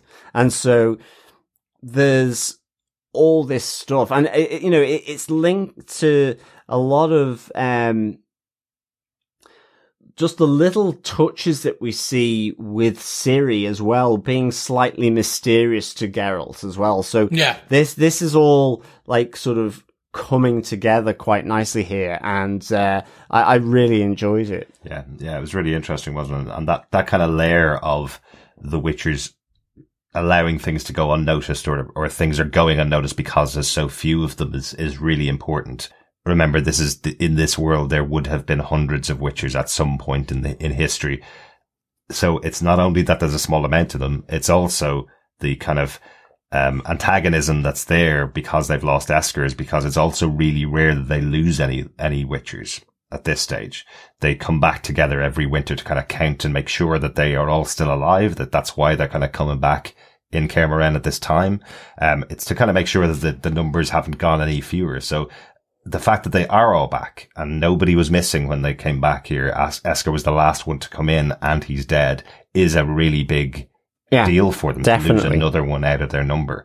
Um, potentially at the hands of Geralt. He's not to blame. Uh, it's it's the it's the fault of the Leshy, of course. He couldn't he couldn't have done anything to save him. But um, but that's why it's so antagonistic between between them because they've lost one of their number and they haven't for a very long time, and their numbers are so small they can't afford to lose anybody. yeah, No, and they can't make new Witchers. That's the, the key. yeah, And that was kind of discussed briefly, I think, dropped line in the last season. Mm-hmm. Um, and not very much more. We do know that they lost a lot of Witchers. We saw that on the tree. Um, in the last episode, each of those medallions Oh, yeah. is a different Witcher, and that's been some of them from the sack of Kaer Morhen, um, and then some of them just through standard work practice. They are monster hunters. Um, now there are other schools of Witchers, um, which hasn't really been, it's been alluded to, um, in the previous, um, kind of season. That I'm assuming they'll touch on it more now. That like this is the school of the wolf, this is the school of the bear, the school of the cat. Um, so there are other Witcher schools and kind of places like that, but to date, within this show right now, Yeah. it's just really focused on uh, Vesemir and kind of Geralt's kind of school, the school of the wolf, Yeah. um, Yeah. i.e. the wolf head and all the different variations of that. Exactly. Um, yeah, I'll actually jump in here as well if that's okay, Yeah, because my point is somewhat linked, which is we're getting more information about Ciri's sonar compass. um, I don't know that, yeah. her her bill her her spidey sense, her Ciri sense, if you will, Mm-hmm. um, that she's pulled towards. I I, I want to say corruption, Mm. and she's pulled towards evil. I do. It's it, it's ambiguous at the moment. It's that basically Geralt kind of says, "Well, what that that if you were to go towards that uneasy feeling that you're kind of being stalked by, where would it lead us?" And that literally leads Geralt and Ciri to the Leshy, as you Exactly. said. yeah, And but it's actually not the Leshy that it was. I don't know. I don't know if, know if it was the Leshy that she was actually being tra- pulled to. I think it's potentially this multi-armed, legged thing yeah, because it seemed to be drawn to her. yeah, and begins to chase her as well. Yeah. yeah, Exactly. Yeah. So it's that interesting. Is she's able to track them, but they are very much, or whatever this is, is drawn to and attracted and able to track Ciri. Yeah. This greater storyline that is being built on, and very much is brick by brick by brick Mhm. Yeah. That we're learning more about to the point where I'm like, I don't fully know. And I'm, it's what, what's again, like, I haven't finished the full book. I haven't kind of really got very far into the book at all. I know what the storyline in the game is. Mhm. So I'm curious to see how they're going to continue to build this on because I don't know if they're going to somewhat depart from that. It, it is an adaptation, and that's the story. Yeah. Like the game is an adaptation of the book. The book is a uh, the the the OG source. So this is again a an adaptation of, of that very of that kind Yeah. of source material. Yeah, and I'll, I'll be honest, having read the book, um, there certainly isn't a moment every chapter where Geralt is going to hunt, hunt down uh, a, a demon or a beast. So this, this, these parts of the storyline certainly would be spread over multiple books. Um, there are elements of obviously Ciri's training as a Witcher, and there are elements of the mystery of who she is and what she's, uh, what she could be becoming. Um, but we're third episode now and we're, we need, we, the, the structure of the show is we need to have a battle with, uh, with a creature, uh, in each episode. So, um, because it's structured like that, some of the elements of Ciri's story are being pulled forward from far future books, uh, so that we can tell that element or, uh, some far future parts of the story. Um, yeah, there's, there's certainly much more of a, a vibe of the characters on the run most of the time so that the story of Ciri isn't found out. So as a reader, you don't get the story of Ciri. yeah, and the the other thing that's kind of you know dropped here because is that the visions that that Ciri is having as well. So we're talking about the pull of power, but she is ha- getting visions, and we we said that from um, episode one that you know she is able to see the future, but it relates to her mother's magical power. So there's and we we know that certainly Ciri has got a good old um set of lung, lungs lungs. on her. Yeah, exactly. uh, with uh, from season one. Uh, when she sent out the scream to escape from Cahir uh, at the fall of Cintra, so um, she she has all this intrigue uh, around her, and you know Geralt can sense that. It, you know Geralt, all that sighing and humming that um, Geralt does is probably because he's a deep thinker ultimately, because he, you know he senses this, but she as well is quite tight and closed about it, and you know up, up till the point where she goes to that source or is pulled by that source of power Yeah. and and Geralt follows. But you know she's seeing things and there's a concern that Geralt is involved or could be you know I, I, the, the sense of trust between them. I think yes she does trust him but she's not too sure how he plays out in her own future uh, when she has these kind of visions that you don't really get to see too much of. Really, they're quite. Um, dare I say it's smudged? It's like looking at a painting really close up. I'm wondering if that style is going to be slowly made clear. Are they going to slowly pan back and kind of cr- sharpen the image over the course of Ciri's power growing this season, or if it's just that kind of is it just a directorial style that it will always be that like you're never going to fully understand Yeah. what her her her visions are. I, yeah, either that or uh, Sarah Gorman needs to change the depth of field on the focus or, or, or- of the like lens, too- too- I guess. But uh, it is, yeah. That's that's the way I felt about it. It was kind of like uh, so Ciri is only seeing sort of segments Yeah. of what Yeah. she's supposed to, and so it's like looking at you know the Mona Lisa close up in the top right hand corner. You would you wouldn't even know it's about. Uh, a, a, a, a woman with a strange smile, you know, in, until you pan back or, or move around. So, yeah. uh, th- it, you know, it's all adds to the suspicion or intrigue, whatever it is, as It's- to Ciri's power. Yeah, it's the Um, mystery and- of Ciri, and, and you're right, Chris. It is. It, it- this is the first time she's seeing these visions, so she has no control over them. She has no idea how to focus them, and this is something that she will develop. Um, I would presume over time, in the same way that she will develop her Witcher abilities, or in the same way that she'll fall into her magical abilities. She'll also potentially have this other power of being able to see the future and be able to see what's what's going on around her, being able to look at these visions in a different way. So, um, our two major characters in the show, of course, are Geralt and Yennefer with Ciri. So there's kind of that idea of which side is she going to be on, or is Ciri going to become the center of both of those sides of this world? Is she going to become a super magical person who has also got all the abilities of the Witcher? You know, that's, uh, is that the destiny of series? So, uh, love that of this show. And, and there's lots going on here in, in uh, to, uh, about that development about, and which is only just starting, which I really like. Really like stuff. Uh, can I take us over to Aretuza, please? You can. the other side of the continent. Uh, Uh, yes. Uh, for my big moment from the episode, the return of Yennefer to Aretuza. Uh, I really liked how this played out because remember, Tissaia has been torturing Cahir, trying to get information about this possible loss of Yennefer. Um, she was, she's writing her name on the, uh, on the board of the dead, uh, mages, the people who died at Sodden Hill. Um, she's committing that now Yennefer is dead. And within about two minutes, Yennefer walks through the door, um, effectively, uh, having her, getting her name wiped back off that list again. Um, again, the building out of this world comes in, the political intrigue of what's going on in the continent Yeah. comes in Yeah. here because she's told how much Tissaia misses her. She's told how, how important she was to this battle and how important she was to the war, that she is a hero, but is told she must keep that silent because they're making a play for the, for the main seat now.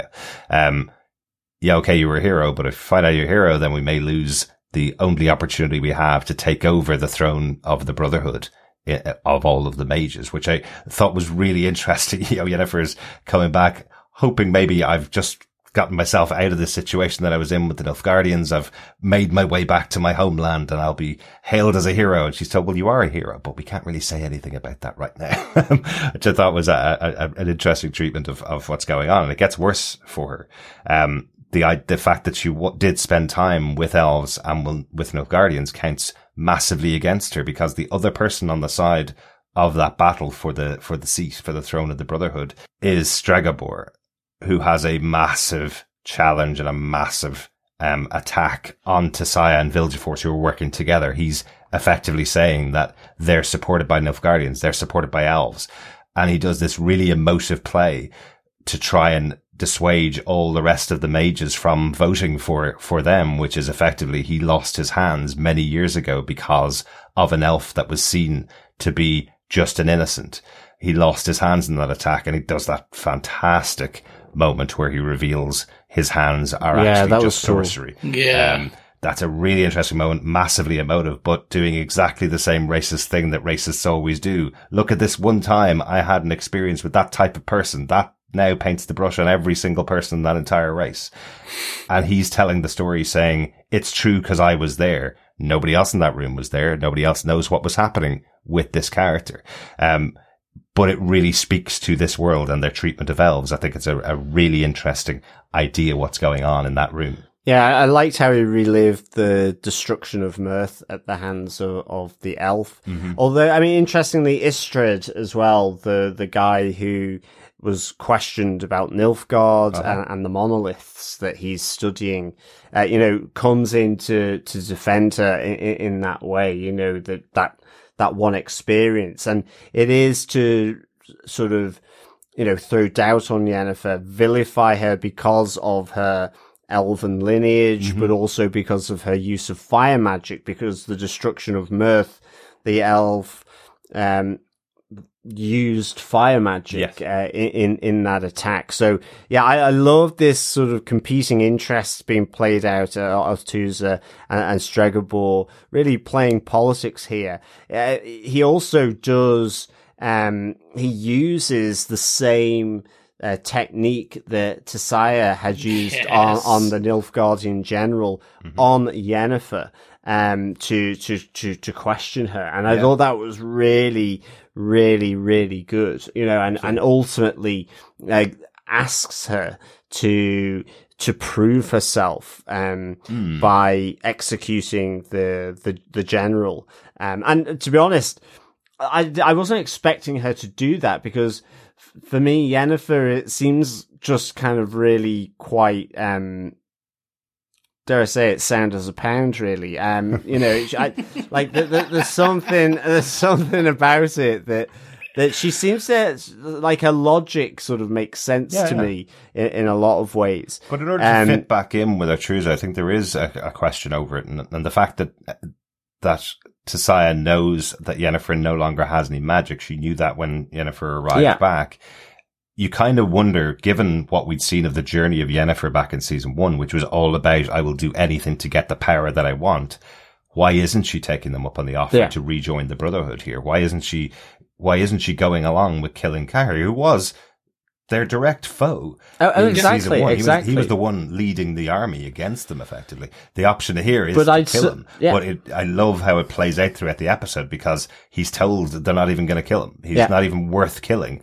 And then he's told, actually, we're going to murder you in front of the entire Brotherhood. What changed? Well, it's important for her to prove her loyalty to us Yeah. now. So that's why you're going to die. and I, in a sense, you know, I wasn't expecting um, her to just suddenly up and run, but it, it makes sense because it's like I'm. I don't want to just kill effectively a prisoner of war. Yeah. and she was herself just a prisoner of war with Fringilla. Yeah. So it, it, I really kind of, um, I was, I was surprised at the, the daringness of it all. Uh, but I, I, I thought that was kind of typical Yennefer and really kind of en- enjoyed it. I loved the setting as well and whatever, um, uh, ruined monastery it was, uh, where they did it. I thought that was really cool. Very cool. yeah. Um, it, it, it did feel um, like Hot Fuzz a bit with the, the town council coming round, um, All of the kings.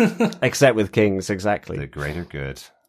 For me, it looked so. All of this was great. I, I love that, that we slowly learn that it, it is all just like back to the politics and all that for the the the, the council, and that Yen is back for power. She wants her power back, and they're not going to be able to offer her that. She will mm-hmm. be less than to them, even if she kills the Nilfgaardian and she proves herself. She will always be less than because she is not a magician now. Yeah. She cannot even stop him from accessing her mind, mm-hmm. Yeah. which she should be able to because she has, but she has no power. Exactly. If it hadn't been for Tissaia, she, he would have been right inside her mind, taking everything out of it. Yeah. Yeah. And potentially like leaving her uh, a, husk, as that Tissaia says to the Nilfgaardian back in the beginning. It's that like she does not care if she goes deep enough, she will leave him drooling.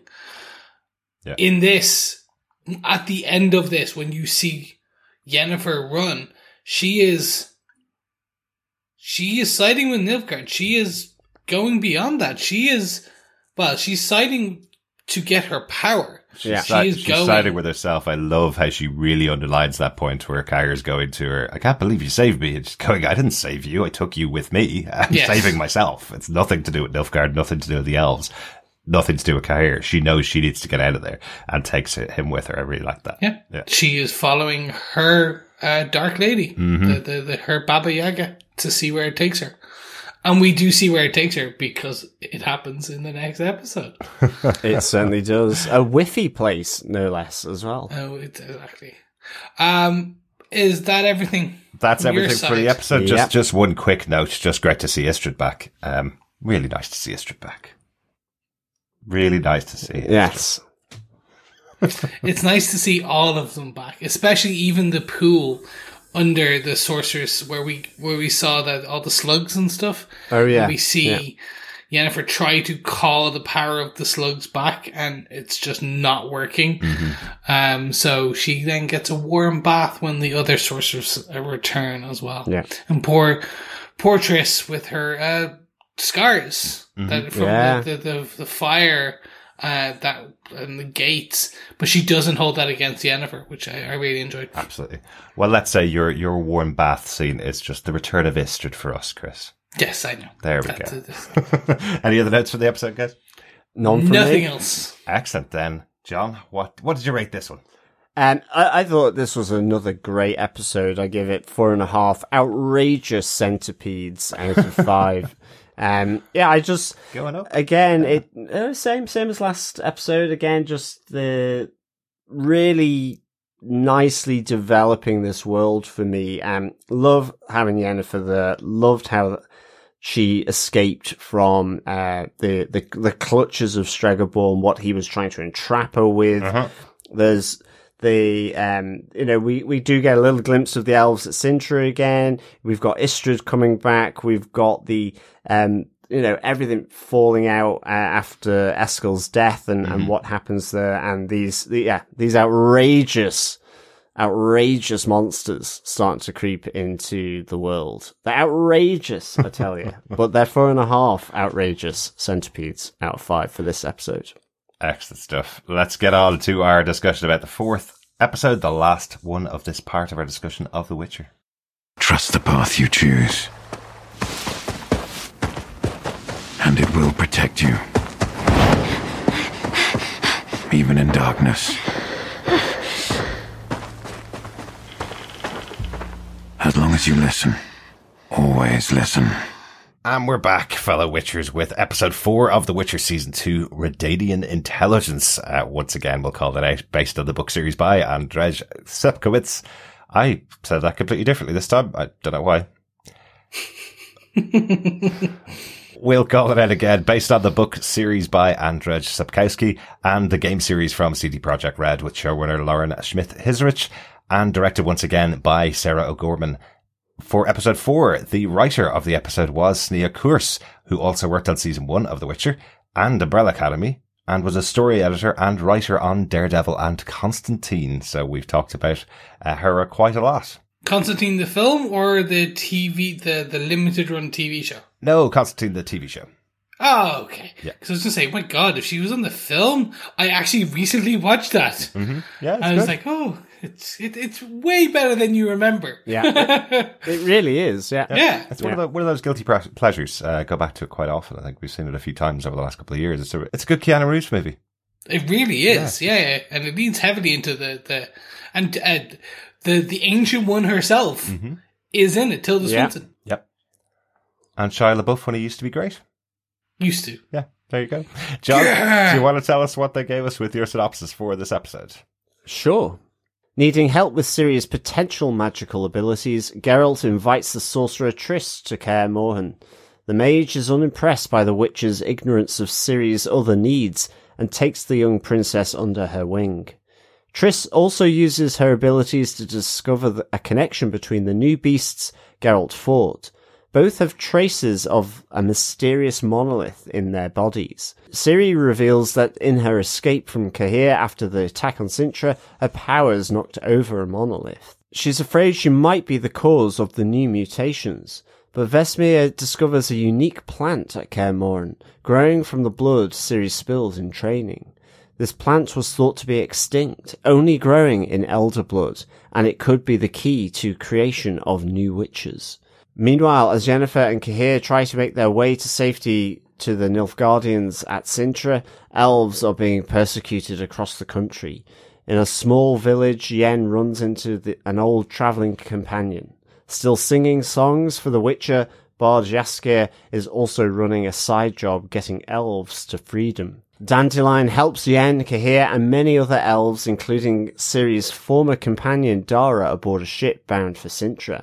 But as they leave port, they hear a great commotion outside, but all that's left in its wake is the bard's broken lute.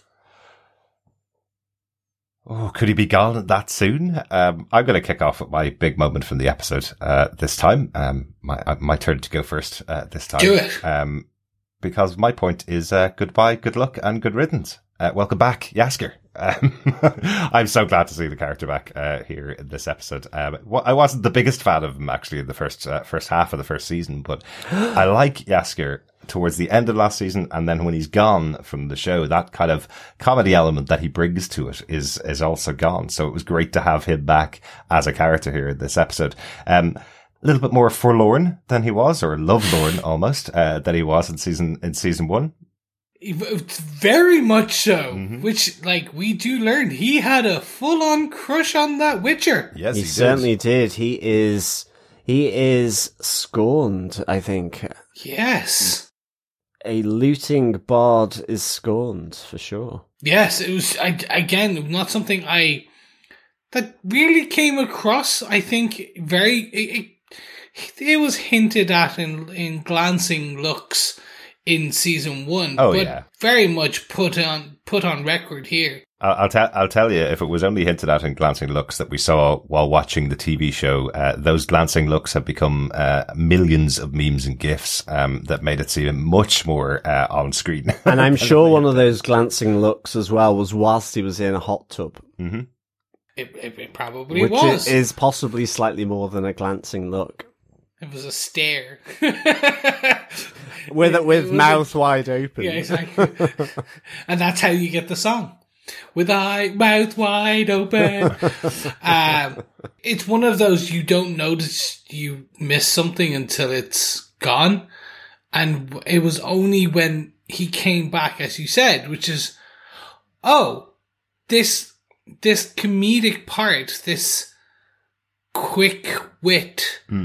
This bit of fun in a very dark world, and this is four episodes in, so we're we're close to three and a half hours maybe or three hours 20 minutes. Like by the time we see that element back Yeah. we got tastes of it again that write that writing style from in episode one of the the banter between uh Geralt and um the the beast um but here Dandelion brings back that yeah, it really is that again. I just find uh, it was something I, I, I think I, I was missing. Yeah. and it's gone so quickly.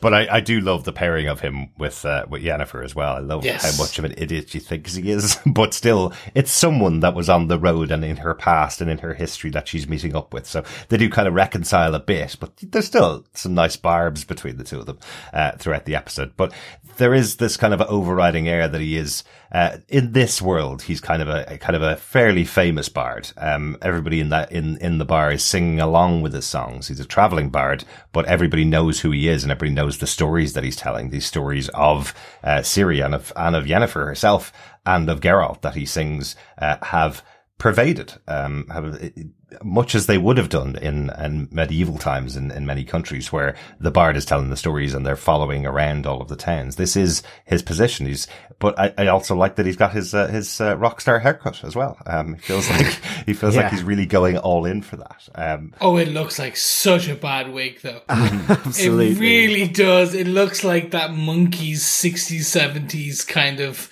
We want to be the knockoff Beatles. exactly. Yeah. I'm sure that's the intention too. Yeah, I, I, it's great that he's back. For me, he, it's great that uh, Jaskier is back. I think Joey Batey, who, who plays the role, is really, really good. Like you've said, just the interaction he has, that kind of barbed sense with um, Yennefer here. I mean, God only knows when he meets up with uh, Geralt again, Uh. how that's going to be, because it's just really, really good. And um, as well, Jaskier here, you know, has this um, underground um, that he is getting elves to safety. Here, you really get the sense of the elves being in like deep, deep doo doo, literally in the sewers.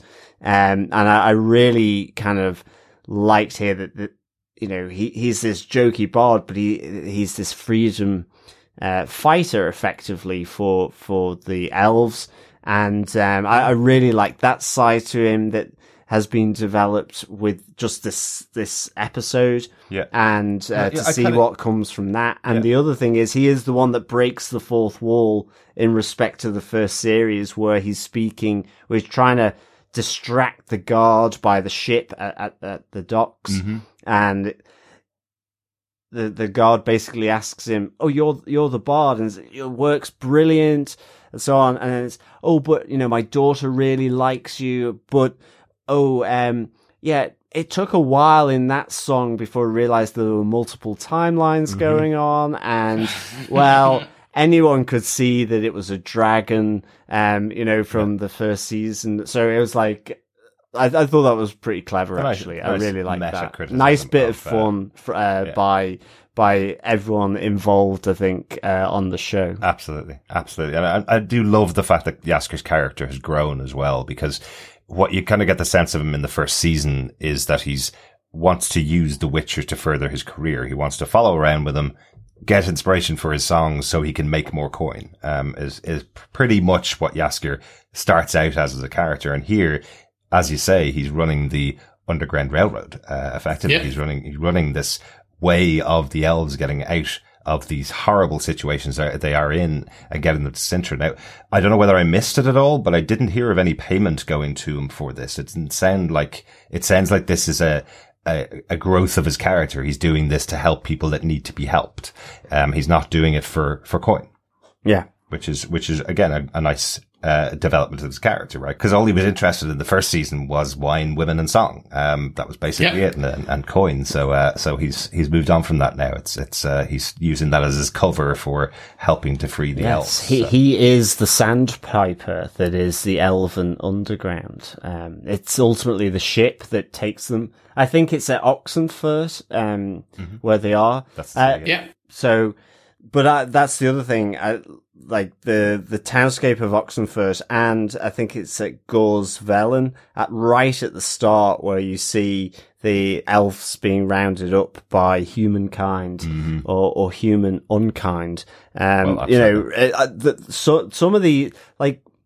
It's really good establishing shots. I really got the sense of um, this world much more um, with with these um, town shots, e- even with the Redanian sort of uh, seat of power that you see at the start of this episode as well, uh, was really really good, uh, and just that you know getting to to be in the court of one of the kings from the north as well. So uh, you know it, it, it, it- the layers going on in here. In in the world, but also like with Jaskier as well, as you say, the growth that you see here, and the growth that he has with his previous companions, at least at this moment with Yennefer. Yeah. it, it's just it's really really good. Absolutely. And we get a, a pretty, um, brutal end for him possibly in this episode as well. You know, it's just that, that commotion that's going on outside. Was it just simply that the boat workers caught up with him after being distracted by, uh, by what was going on outside that they happened to see him and they've dragged him away or is something else more sinister going on, uh, with poor Jaskier? Has he been, uh, knocked over the head and thrown overboard? Um, he's certainly not going to be playing that lute again, is he? Has he been yacked out? Maybe, maybe. Uh, but John, we have to get you to play the next gen releases for the PS5, the new Xbox Series X um, versions of The Witcher 3, which is coming out theoretically in 2022, hmm. because Oxenfurt is a key location mm-hmm.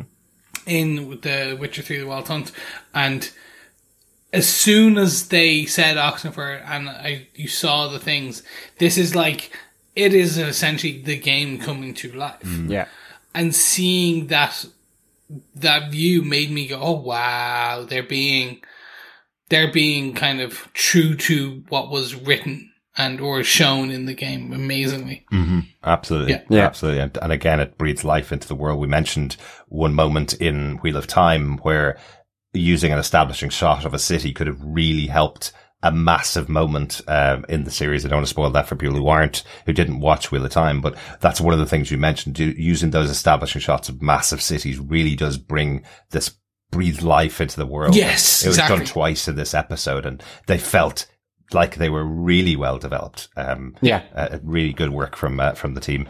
Um, I presume those cities don't exist in the real world. I presume most of them are CGI creations, but uh, they look amazing. Yeah. Otherwise, we're going to Budapest very soon, lads. Absolutely, go back back to Budapest. Back to Budapest. Yes. uh, that's kind of my point. Uh, welcome back, Jaskier. Chris, do you want to take us uh, on with your point? Sure, it, it, it's very much kind of connected um, to Jaskier. It is the Underground Ro- Railroad. It is this creation of essentially that, It- like, and how it mirrors real life, and how that this show is going in places I did not expect. Right. Um, and you can tell that straight away because it even continues that dark, it continues that dark timeline. This is the dark timeline discussion because you have the introduction of a deaf, uh, elf Mm-hmm. who is fantastic. And this Yeah. whole time you're getting to love him and you're getting really more, more and more connecting with this character and he gets snatched. And I'm like, oh, they're not going to kill him. He's not going to go. Like, he's too cool. Like, it's the, you connected all, nope, nope. That, that, he is tentacle munch. To remain Yeah. is gone. Yeah, Yeah. absolutely. Like, I was shocked. yeah, Because then when they grabbed Jennifer, I was like, oh, okay, she's gonna go wherever he is, Mm-hmm. and they'll they'll both escape, and that's where the story. They're like, nope. I'm like, oh my god, they just killed him. Yeah. Like that shows you they they're showing that no, this is a dark. This is a terrible thing that's happening to these elves, and it Exactly. continue. We see this with even how the elf is a different elf is treated and has to soil himself um, Yeah. in order to like in front of the guard who was calling him stupid elf. and It's that this. was and that was effectively his apology for having Dermain uh, letting Dermain die. Um, this is that's Balian who was with uh, Dermain in the sewers with Yennefer, and uh, so his apology too was getting Jaskier freed from uh, Yes. from that that Yeah. fight. So again, it's it's this idea of they're being poorly treated, but there are they are willing to stand up for what they believe in, what they and what and, and their ability to get out of these situations. Like even those few moments that Dermain is on screen, some of the elements that are added for uh, to the story of what's going on, the idea that somebody's taken off the uh, the points on his ears so he looks more Yeah. human um, when he's around other humans, so he can possibly pass while he is is trying to uh, arrange his escape for Cintra. Like that's those those little details add to how horrible this situation is for all of the elves. That's it. And uh, just with the the his companion, the Mm-hmm. elder companion as well, because he doesn't go to rescue Yeah. Dermain. yeah. You know, and Yennefer calls him out on it, and he, he says the only hope for elves is to survive. Yeah.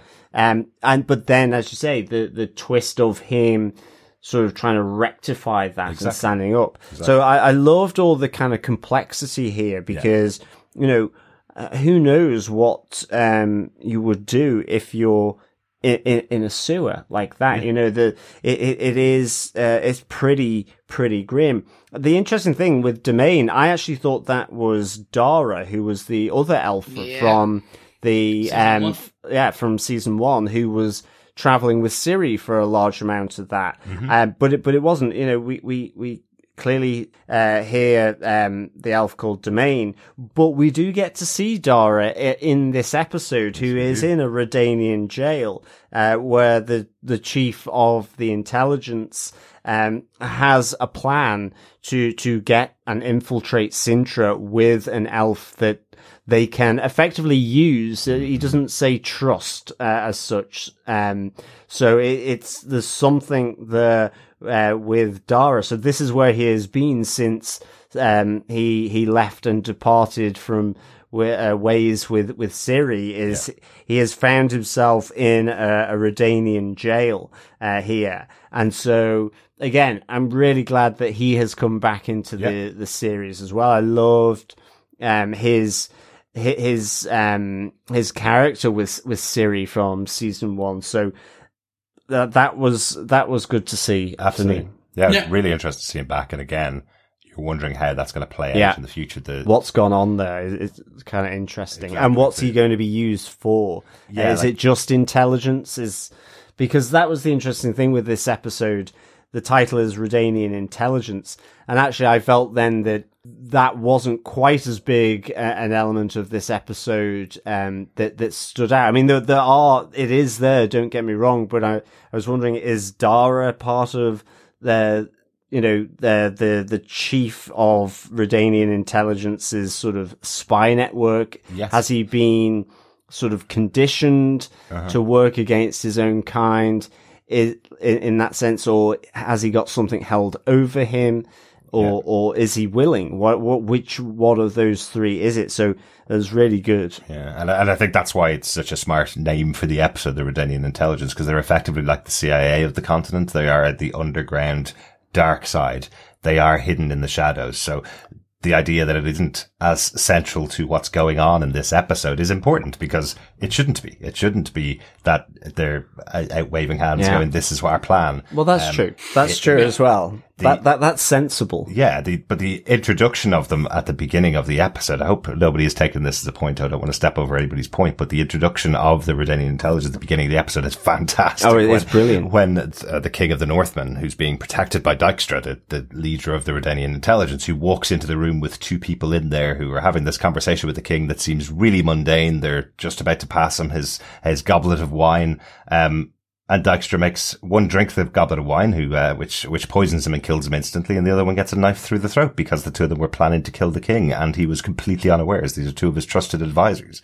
Uh, what a great moment and a great introduction to this character of Dijkstra. The king says, I was at school with him since I was nine, was nine, which was yeah. quite a nice little uh, throwaway thing. Yeah, yeah. So, I, so it's the it's the machinations of this Yeah. of this group and how they're going to be involved in that in that in the big Cintra moment. I guess we're going to get as the season goes on. We're starting to see everybody moving towards Cintra. So Yeah, and and the the head of Redanian intelligence uh, is no um is no stranger to to fantasy, um, being played by Graham McTavish, who was one of the hobbits in The Hobbit. He certainly and was, uh, I thought that was good. Although I was wondering, is the owl actually the head of uh, Redanian intelligence? Because uh, that was really intriguing to me. Because not, having read the books Uh-huh. um, and not played too far into the games, um, I don't remember owls sort of being that central, say like Harry. Potter, but certainly it seemed like he could communicate with him. Maybe Yeah. it, you know, whatever way that is, uh, whether he can project into the body of the owl, so that's their aerial reconnaissance, or Mm. whether it's just his pet, but is hyper intelligent. But it looked like he was taking cues from the owl uh, when he was formulating his plan about getting uh, an elf into uh, Cintra that they could trust. The the uh, the L guidance uh, for the Britannia. I don't, I don't think it's that. I don't think the L is the leader. I think that would be hilarious. That would be. I, I'm actually. I'm here for that Yeah. plot. It's like surprise. Now bring me a mouse. Yeah, exactly. it's like Umbrella Academy with a a goldfish in a bowl on some on a mechanized body. It could be Could be that. Uh, the owl is head of Redanian intelligence. No one expects the Redanian intelligence. Their chief element is surprise and being an owl. Excellent. Anything else on the uh, on the elves uh, for this episode, Chris? no, that was really it. It was just the the the underground railroad is hopefully still more. Absolutely. But I'll hand over to uh, Johnners. What is your point? Um, my point is it's it's quite brief, really, and I, we've touched on it in the synopsis, really. But it, it's it's the realization um, where when uh, Vesemir is walking through the woods, where we had seen in uh, last week's episode, or sorry, the previous episode, where um, both uh, Geralt and Ciri had been confronted by the uh, monstrous centipede. Uh, these the purple flowers blooming in the snow uh, uh, from uh, the blood that had been spilt there, but it, it's not the monsters. It, it's from the blood spilt by Ciri, and that these only flower from elder blood. So, uh, you know, I I have no idea what an elder is other than a tree, but I mean, ultimately, this more ancient bloodline Exactly. that that's, Exactly. that runs through the continent. Yeah. you know, and you you um that these monsters as well. Then the connection with Triss the um, working with uh with Vesemir that the the link is made that with these monsters that they're actually made of stellarite, which is, uh, which is from the monolith. So, mm-hmm. so all of a sudden you, you have a number of things kind of coming together here. One is we, we saw Ciri destroy the monolith in season one with mm-hmm. her scream that there are monsters, evolving monsters coming out that this is the basis of it because Triss does uh, mention that monster creation was outlawed um, m- many hundreds of years ago. Yeah. Um, and that's that's something you see in the uh, animation as well uh, about about the monster creation. Yeah. So we we we get that monsters are, have been outlawed, but that these new creations are, are being formed from the monoliths that we see in, in this world, and that Ciri destroyed. That Ciri's blood is elder blood, and importantly, then for um for the witches, is that this is the key ingredient for the the potion, the serum that allows for new uh, witches to be created. So there is suddenly hope for for the witches. Uh, you you know you see it spring into the eyes of Vesemir when he understands what he's seeing and, and what that can be Yeah. used for. Uh, so you need the blood of an elder. Uh, it effectively thought to have been essentially wiped out. That there was Yeah. no more. So Yeah. Ciri is, it, you know, is a Ciri's massively special, important, yeah. special, uh, princess, which she is also a, a princess, a Yeah. special princess. So, um, really, I really like this. Absolutely, yeah, it is. It is really interesting, and it's part part of the story. We mentioned it last time. You know, this idea that you know the series with Geralt getting trained as a Witcher when she uh she also has magical powers, and Triss is now here to help guide her in using that magic.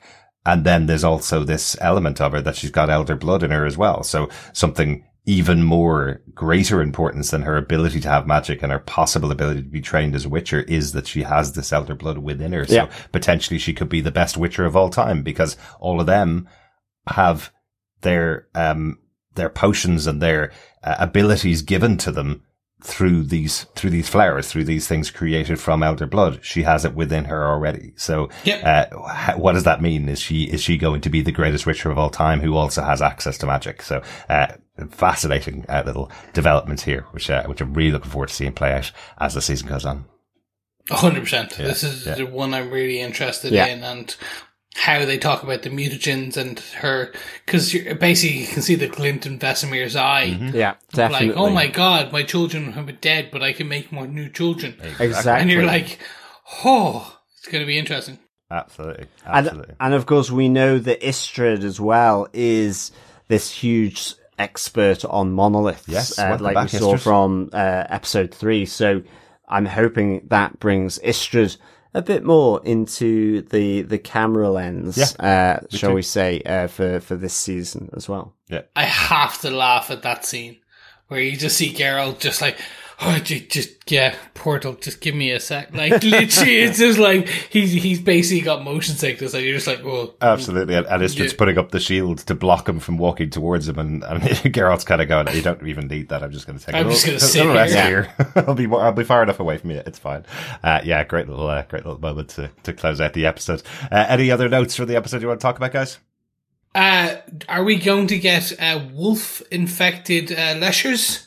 Uh, much as we see Eskel's body that was laid out by Geralt and uh, Vesemir, and later when Vesemir is walking by before he sees Elderblood, he see he looks at the the stripped skeletons of uh, at poor old Eskel, which was given a tribute to the wolves. So I'm wondering if um, Oh yes, who knows? Maybe we get some mutated wolves. I doubt it. That could be interesting. Even more monsters in the world of, uh, of the, of the continent. could be interesting. Anything else from you, John? Yeah, just uh, two quick things from me. Um, just Geralt training Ciri. Uh, feels like he's given her her mantra here with "Trust your path, don't hesitate, and always listen." Um, so I thought that was really nice, and Triss and Geralt's exchange as well. Um, uh, really, the the two of Triss really just wanting Geralt in that moment because no matter how much the witches pretend to be stoic, they still um that they still want normal love, happiness, uh, and deal with normal sorrow and loss with the the passing and, and death of Eskel. Um, so I, I really I really like that moment because you know it made for a nice awkward moment between Triss uh, and Geralt, but you know she's trying to say you're too stoic. You think that's who you are, but you're not. You're more than just a witcher filled with tonics that fights monsters. Yeah. But that's how you've been trained. You still want to experience and need to have all this other stuff. So I, I just like that little exchange here as well because um I I guess they they do need to just sort of maybe go for a maybe go Rub for a little massage or something like that, you know. Yeah. A few uh, a bit of aromatherapy, a few oils, you know. Exactly. The beginning of the Triss Yennefer Geralt love triangle. Absolutely, yeah. Great to see uh, see Triss in this episode as well. Really liking her um, and her interaction with Ciri, and and you know having having another woman at Kaer Morhen for Ciri is really Yeah. important. Um, you know, remember these are very gruff guys, the uh, the Witchers, and they're not treating Ciri with very much respect. So uh, so kind of nice to have uh, another person supporting her. Very much so. But I think is that all the notes, gentlemen? It is, yeah. Overall, Chris, what did you think of these four episodes of The Witcher? Gents, this was huge. Um, this was it built on season one in a strong way, um, and it very much proved to me, as I said, way back at the beginning of this episode, um, that this wasn't lightning in a bottle. This was they have captured it twice. They've shown that they they to the point where they've even made jokes about the disjointed storytelling. Um, they've managed to kind of capture my attention again and really double down on the the parts that really the parts that worked in season one Mm-hmm. and kind of that they now making jokes and forgetting about the parts that didn't the, the disjointed storytelling some of the kind of less um, deep characterizations but they've even leaned into and i should even lent into if you will uh, the the dark nature of their world Mm-hmm. and that's evident in so evident with the treatment of the elves. Yeah. It's evident in Yeah. the, the the the this is not your your children's nighttime fairy tale. This is Beauty and the Beast told very terribly wrong because he didn't do I can't even remember what the beast did in Beauty and the Beast, but in this he raped a priestess in her uh, temple Yeah. to become the beast and then died every night as his love killed him and then he turned his eyes away when she started killing everyone else they've lent into this leaned in strong on that dark point and i'm so here to see what they do they're they're moving pretty fast though i'm so interested to see what the final four episodes really entail um so yeah john what do you think of these first four episodes, and what would you rank episode four as? Um, I would give uh, episode four four looting fluting bards out of five. Um, There we yeah, are. Really enjoyed episode four uh, as well. Again, just it, it's you know developing really nicely all the different threads, and I think overall for the first four episodes, I think that's the great thing about it. It's just it's built on season one really nicely. We've got Yennefer without power. We have Geralt, Jaskier, and her separated. They're all on their separate journeys. I'm really pleased now that Jaskier is in the picture as well.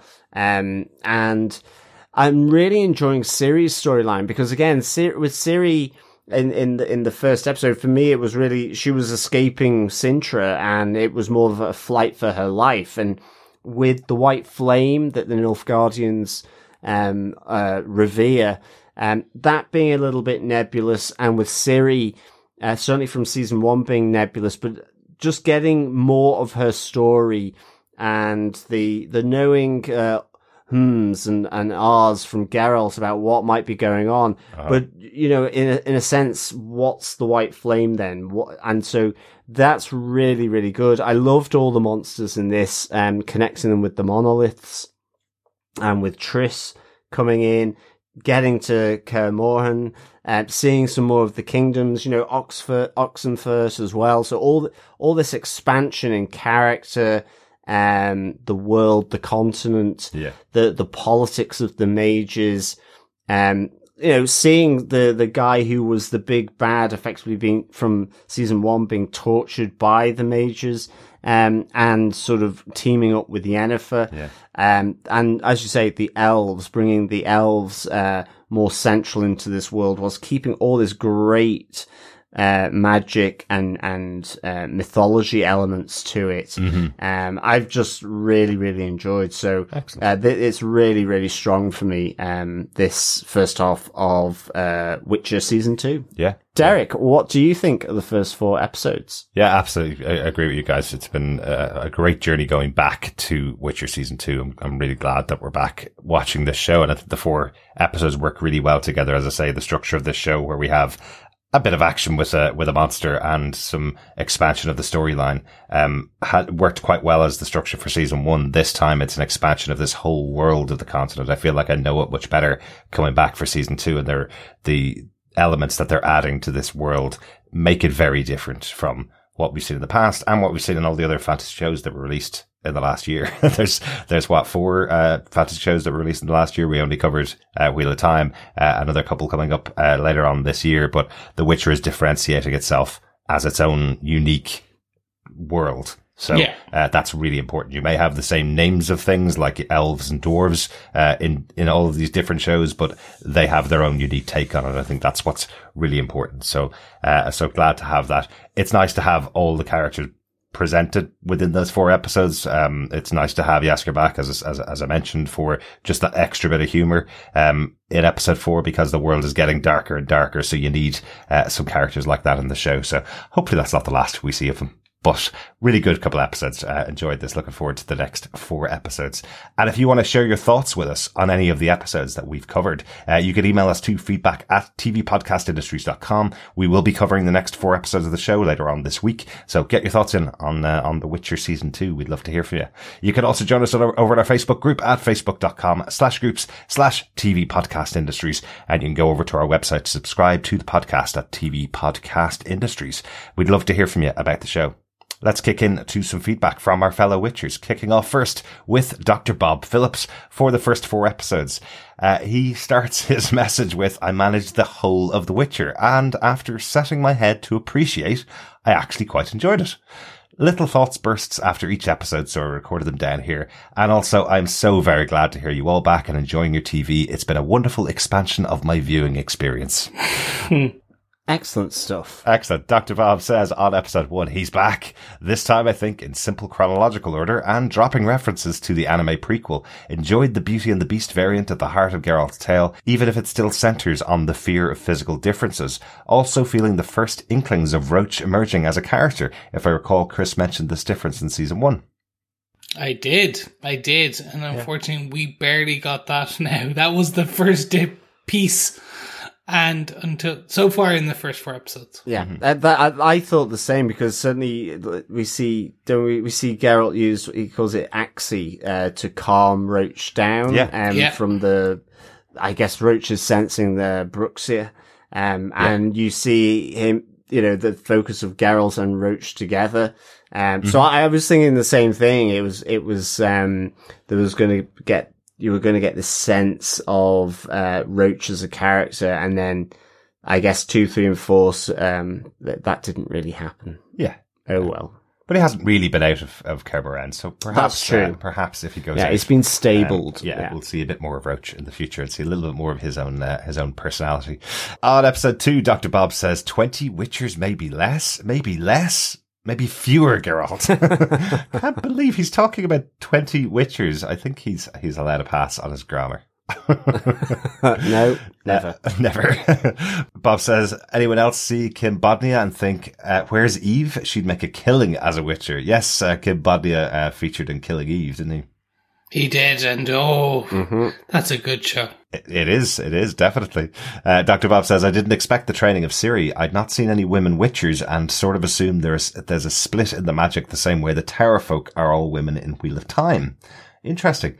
Um, I don't think it's, it's been explicitly said that there's no female witchers in The Witcher. It's Nope. really unusual. And remember, these are the last of the witchers. So there hasn't really been a precedence of, uh, of training for women in, in this group, in the, in this, uh, this school of the wolf, I suppose. So, uh, so she would definitely be the first witcher of any kind coming into this group, male or, male or female coming into this group, uh, after this many years since, uh, since that battle destroyed, uh, Kaer Morhen. Yes, very much so. Yeah. Yeah. So, uh, yeah, she's still getting lots of hassle from the rest of the witchers. She'll always get hassled because she's Ciri. Of course you will. Of course She's the will. princess. On episode three, Dr. Bob says, My son's been playing the Xbox game. I tried and felt quite sick quite quickly, and the whole training thing seemed like a leap from the video game. Not poor story, but I'm so old I can't cross those streams. Character evolution with the Yennefer, she was a complete Machiavellian in season one. Surely just losing your power can't do that massive change.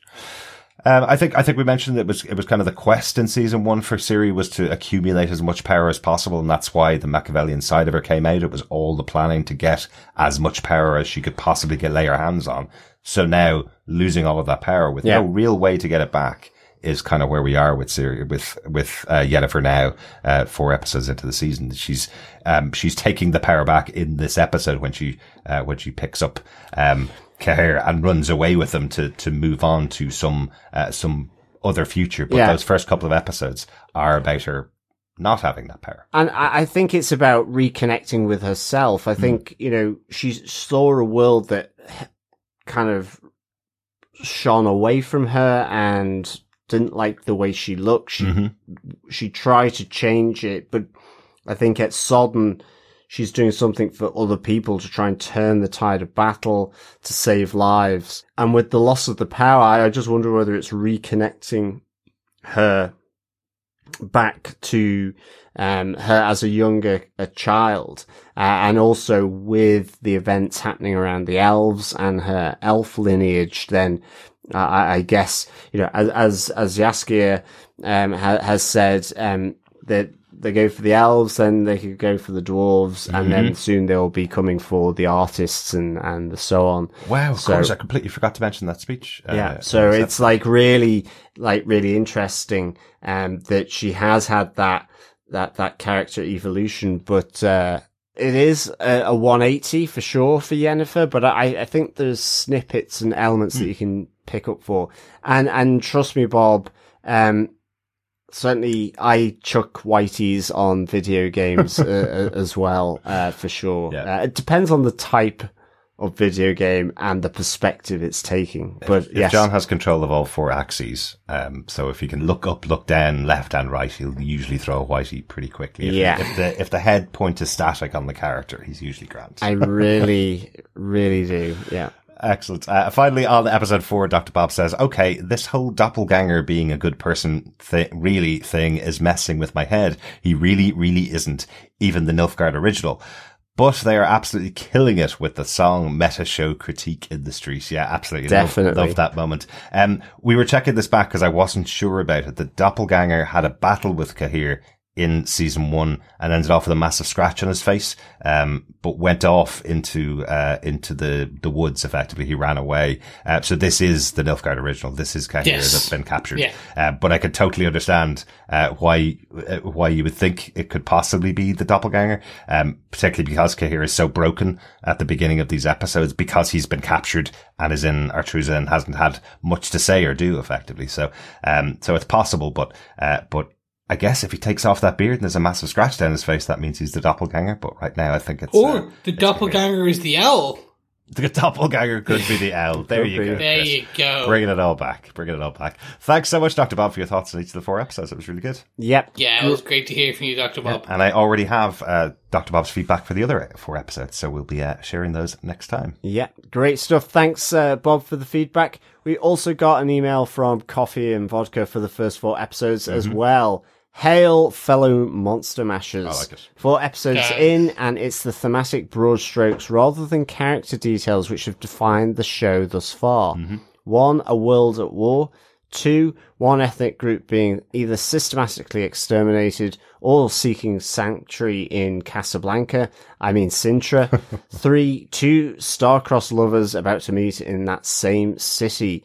Oh, also a princess wanting revenge and a general needing to get home as subplots. It really is a good series with excellent acting, cinematography, special effects and action. After the recent viewing of The Wheel of Time, however, it's difficult not to compare. Perhaps that'll change after the next four episodes. Mm-hmm. Three crashing boars, sharp ents, prone mancies, and sewer pusses out of five. P.S. I'm loving Peacemaker. What other shows are you all enjoying for which you don't have podcasting time? Very good. Yeah, thanks so much, Coffee and Vodka. Yeah, I, I would agree. I, I think definitely that broader strokes element is really good, but some of the character stuff, um, like with Yennefer, uh, and certainly with Syria, I, I'm, I'm enjoying a little bit more. But I think in any case, they kind of feed into the wider world and those broader strokes as well. So, um, I, I, definitely, um, I'm liking the world building here. Yeah, Um, absolutely. Yeah, really, really liking the world building, and and you know, I, I I do think personally it's differentiated itself from from Wheel of Time just because of their treatment of, of some of the same types of characters that we uh, that we didn't see in Wheel of Time. I think it is a, a different show. It is weird watching two fantasy shows back to back, considering. I think we only covered our first fantasy show with The Witcher uh, last time, and then Yeah. and then Wheel of Time, and then this. So it's weird going back to back on these shows, and weird that they were all released. Um, the episodes are all released. I think at the same week as the final episode of Wheel of Time as well. So Yeah. so it's all a big bash of, of fantasy at the moment. We'll have a massive gap now up until uh, up until Lord of the Rings uh, later on. Where we're year. heading back into sci-fi with Picard. Yeah. De- yeah, definitely, definitely. Um, Speaking and of the shows uh, that we haven't covered, that we uh, that that we if we could have uh, have covered, there's loads actually uh, going there's tons. the. Um, give us three. Where will we start, Chris? Give us three shows that you'd love to be podcasting on at the moment. I'll- I'm doing a retrospective watch on every episode of Psych. okay. The old, uh, the old. Con- it's nice background TV. Right. Really enjoy it. It's that kind of bit of fun. Um, it's yet to uh, come out uh, this Friday, the 28th of January, and we do have the Legend of Vox Machina, the Critical Role animated show, over on Amazon Prime. I swear that's not a plug. I love Critical Role. Have been doing all of the campaigns, watching it on YouTube for years now. Um, so seeing this uh, coming to Amazon Prime is a huge, huge thing, and I'm absolutely loving it. Again, high fantasy. yeah. That's definitely one. Excellent. Uh, what about yourself? Um, we watched two shows uh, this weekend that I'd love to have been podcasting on that we just never would have gotten the time. We watched Alice in Borderlands, um, the Japanese um, uh, show about uh, a game show, effectively that's uh, that's killing people. Uh, similar, I think a lot of people are comparing it to Squid Game. Uh, this this show is much more for gamers, I would say. I think Yes. ga- gamers would like Alice in Borderlands a bit more. Uh, I'm a gamer. I enjoyed it for that as well, but uh, really exciting and really interesting and filmed during the pandemic. So images of Tokyo with nobody in it is just amazing Yeah. to see at Fantastic. and they use them so well in this show. Uh, really enjoyed that on Netflix. Um, and then uh, the fourth season of uh, Ozark uh, came out this week. I've loved Ozark since we got to watch the, the it a couple of years ago. We got to watch the the first three seasons, and now we're on the final season of the show, and the first half of it just came out last weekend. We binged it all in a day. it was fantastic. So really would love to be covering those two shows. We'd never get to get around to them on our podcast, but Yeah. Well, dare I say, you've taken two of mine. I had that as well. Alice in Borderlands, uh, really, really enjoyed. Uh, Ozark is one of those shows where, to be honest, it's a bit like with Hannibal. Um, I came to Hannibal late, even though I love, uh, Silence of the Lambs, and then did one podcast on season three without doing the other two. My, um, sort of collector sensibilities feel like I would love to do Hannibal seasons one and two, and equally with Ozark, um, like just love that show. It's so tense. Um, and but if we did cover it, we would have to go do one, two, and three. Yeah. Um, so yeah, already taken. Uh, I would the other two things um for me would be um Snowfall. Absolutely, really enjoyed Snowfall, uh, of which the f- uh, season five is out on the twenty third of February, and um also The Expanse. I really like a good Oh, yeah. sci-fi. For me, if Amazon Prime are definitely doing Mass Effect, I would be like, there's there's no debate. Need to cover that because the Expanse at the moment is really my kind of um. it- It's it's my Mass Effect at the moment. It's the Yep. Mass Effect that's out, and I you just finished that really last week as well, didn't you? yeah, Yeah. I really love um the Expanse. Uh, I love that whole thing. Uh, so yeah, that that's the other one. Yep. I'll quickly finish it off with the final two that we both know. So, the Book of Boba Fett. We're all watching it. We're all huge Star Wars fans. It's just something we have don't have time for, but it is an absolute. Uh, it it's it it's Star Wars. Yeah. You gotta love it. Yeah. Uh, and then the one I watched a few minutes of, and I need to get back to, um, because I my wife said, "Oh, I'll watch that." Uh, Peacemaker. Yes. Um, essentially, we started it, and I was like, I just need to get back to Yeah. it now. It's one of those. It looks definitely good. I think we're about four or five episodes in. Yeah, four episodes in, I think. Yeah, we're right up to date. We're four, we're four episodes in. Um, Yeah. yeah, really enjoying the It's show. It's really Uh, good. John Cena's great. Um, really feels like Ash versus Evil Dead, which is one of my favorite uh, TV shows from a movie. Um, I really got that style about it where just doesn't give an F at what they were going to put on screen and going to have a lot of fun with it. So, uh, yeah, really enjoy it. Um, but not for everybody. Yeah, No. And j- just one more because All right, go on. just because most of the the ones mentioned are either on Amazon Prime Uh-huh. or on Netflix, but because it's on Channel Four in, in the UK, Mm-hmm. and that's the uh, I think what was it eight episode miniseries called Screw, Hmm. uh, which w- is about prison, um, and it ended up being really good. It's just a drama. Really, really enjoyed it. Um, has uh, the wonderful Nina Sosanya, uh, who was in Teachers as well, which really, really enjoys. And, and I just wasn't expecting to like it. Reason kind of we, we turned it on was because Nina was on Graham Norton and we were like, well, let's check that out.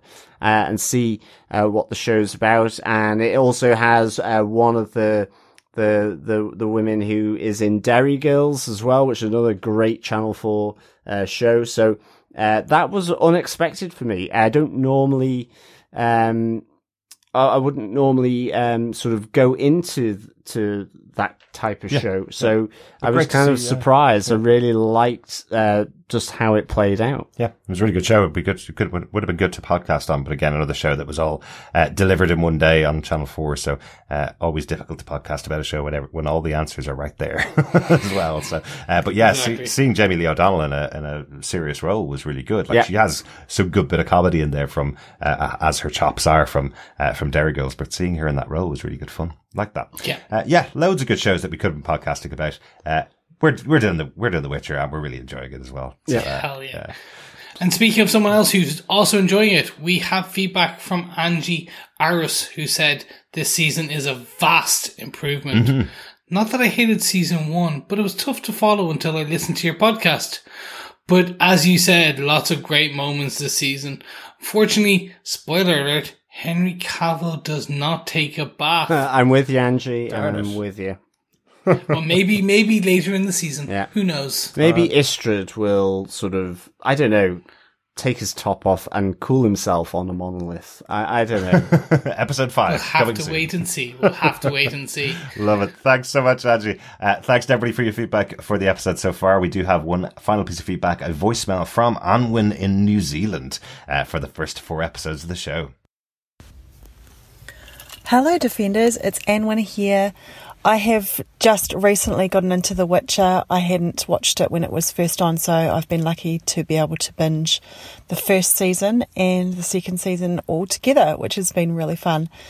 One thing I did notice going from season one to season two was the change in Ciri's look. I really it just bugs me when it when you go from one season to another and it's literally the same scene. They're walking out of one scene and straight into the next season in the same moment, and she looks really different.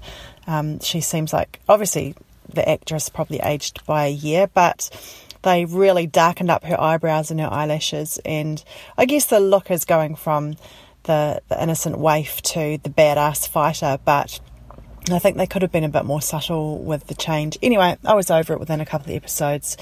Um, and what else have we got in the first four episodes? Ah, the return of Jaskier. I love him so much. He's my favourite character. I really love um, the kind of comic relief that he gave in the first season. Um, but I also like how he's a bit more edgy and dark in this second season, and with the longer hair and the and the kind of more world weary look, he reminds me a wee bit of Jared Leto when he's um, fronting his band. And I read a really cool article about how they distinguished the two different looks between Geralt and um, Jaskier in the first season, um, with both of those guys being really pretty buff and pretty big, um, muscly. They did some really clever costuming tricks to make them look really different and make Geralt look much bigger. So all of Geralt's costuming is based on his wide shoulders and narrow waist, um, and it- all of his seams and buttons and things are off center to make him look wide. Whereas with Jaskier, all of the um, there's a lot of um, uh, vertical lines, so lots of layers with a, um, seam down the middle. So you've got his shirt front, then you've got his vest, then you've got his jacket, and all of the jackets have really wide lapels and sort of sloping shoulders to make it look like he's narrower. Um, and that's quite amazing how they can do that. I really loved reading that article. Anyway, uh, keep up the awesome work. Um, looking forward to hearing what you guys think, and in particular, the end of the season, which I just watched last night and which was awesome. Take care, guys. Keep safe. Bye. Fantastic. Great to hear from you, Ahmed. That's, uh, that was some really good feedback. I love those little background tricks that, uh, that costumers use to, to differentiate characters. That's a really cool idea. The idea that, that both Jaskier and, uh, and Geralt are very similar sizes, but they've been able to do something with the costumes to make them look small because Jaskier does genuinely look Yeah. much more, uh, much much smaller than than Geralt Yeah. does uh, every time. But I know they're not on screen at all together. It is. so It's really season, but- fascinating, isn't it? And it's also um, like I didn't really get the sense of um, Ciri being different, uh, other Oh, I than noticed that. Yeah. uh, yeah. o- other than being older, like you say. But Mm. with that time between season one and season two, then it's just not something that I really. Uh, sort of noticed, or it wasn't as abrupt, I guess, if you're watching them back to back. And um, Mm. I think her hair looks more realistic in the second season, and I was wondering about the eyebrows, whether that was just the dirt of Kaer Morhen that was making them. it could could have not. been. She hasn't washed at all since she got there, so uh, I thought it was just that. I, and I am kind of digging Jaskier's new look as well. I guess he's doing his goth phase of barding uh, ultimately. So He's My Chemical Romance. Yeah, So exactly. He's moving into he's moving into emo now. I, I love, I love the idea of Jaskier being the uh, the lead singer of Thirty Seconds to Mars. Uh, very cool, very cool. Thanks so much, Alan. Thanks so much for your thoughts. Hopefully, you'll get uh, get some more thoughts into us uh, for the second half of the season. But I'm glad you really enjoyed it. Um, I can't wait to the, to get to the end either. Yeah, and thanks, the one thing I do love about the way we cover this show is that we get there much quicker than we would if we were doing week to week. See, uh, for for this for this one works really really well. Thanks everybody for joining us for our discussions about The Witcher Part One of Season Two. We hope you come back and join us next time. Please stay subscribed to the podcast uh, over at TV Podcast Industries, and we will talk to you next time. yes, we'll be back uh, next week to discuss The Witcher season two, episodes five to eight.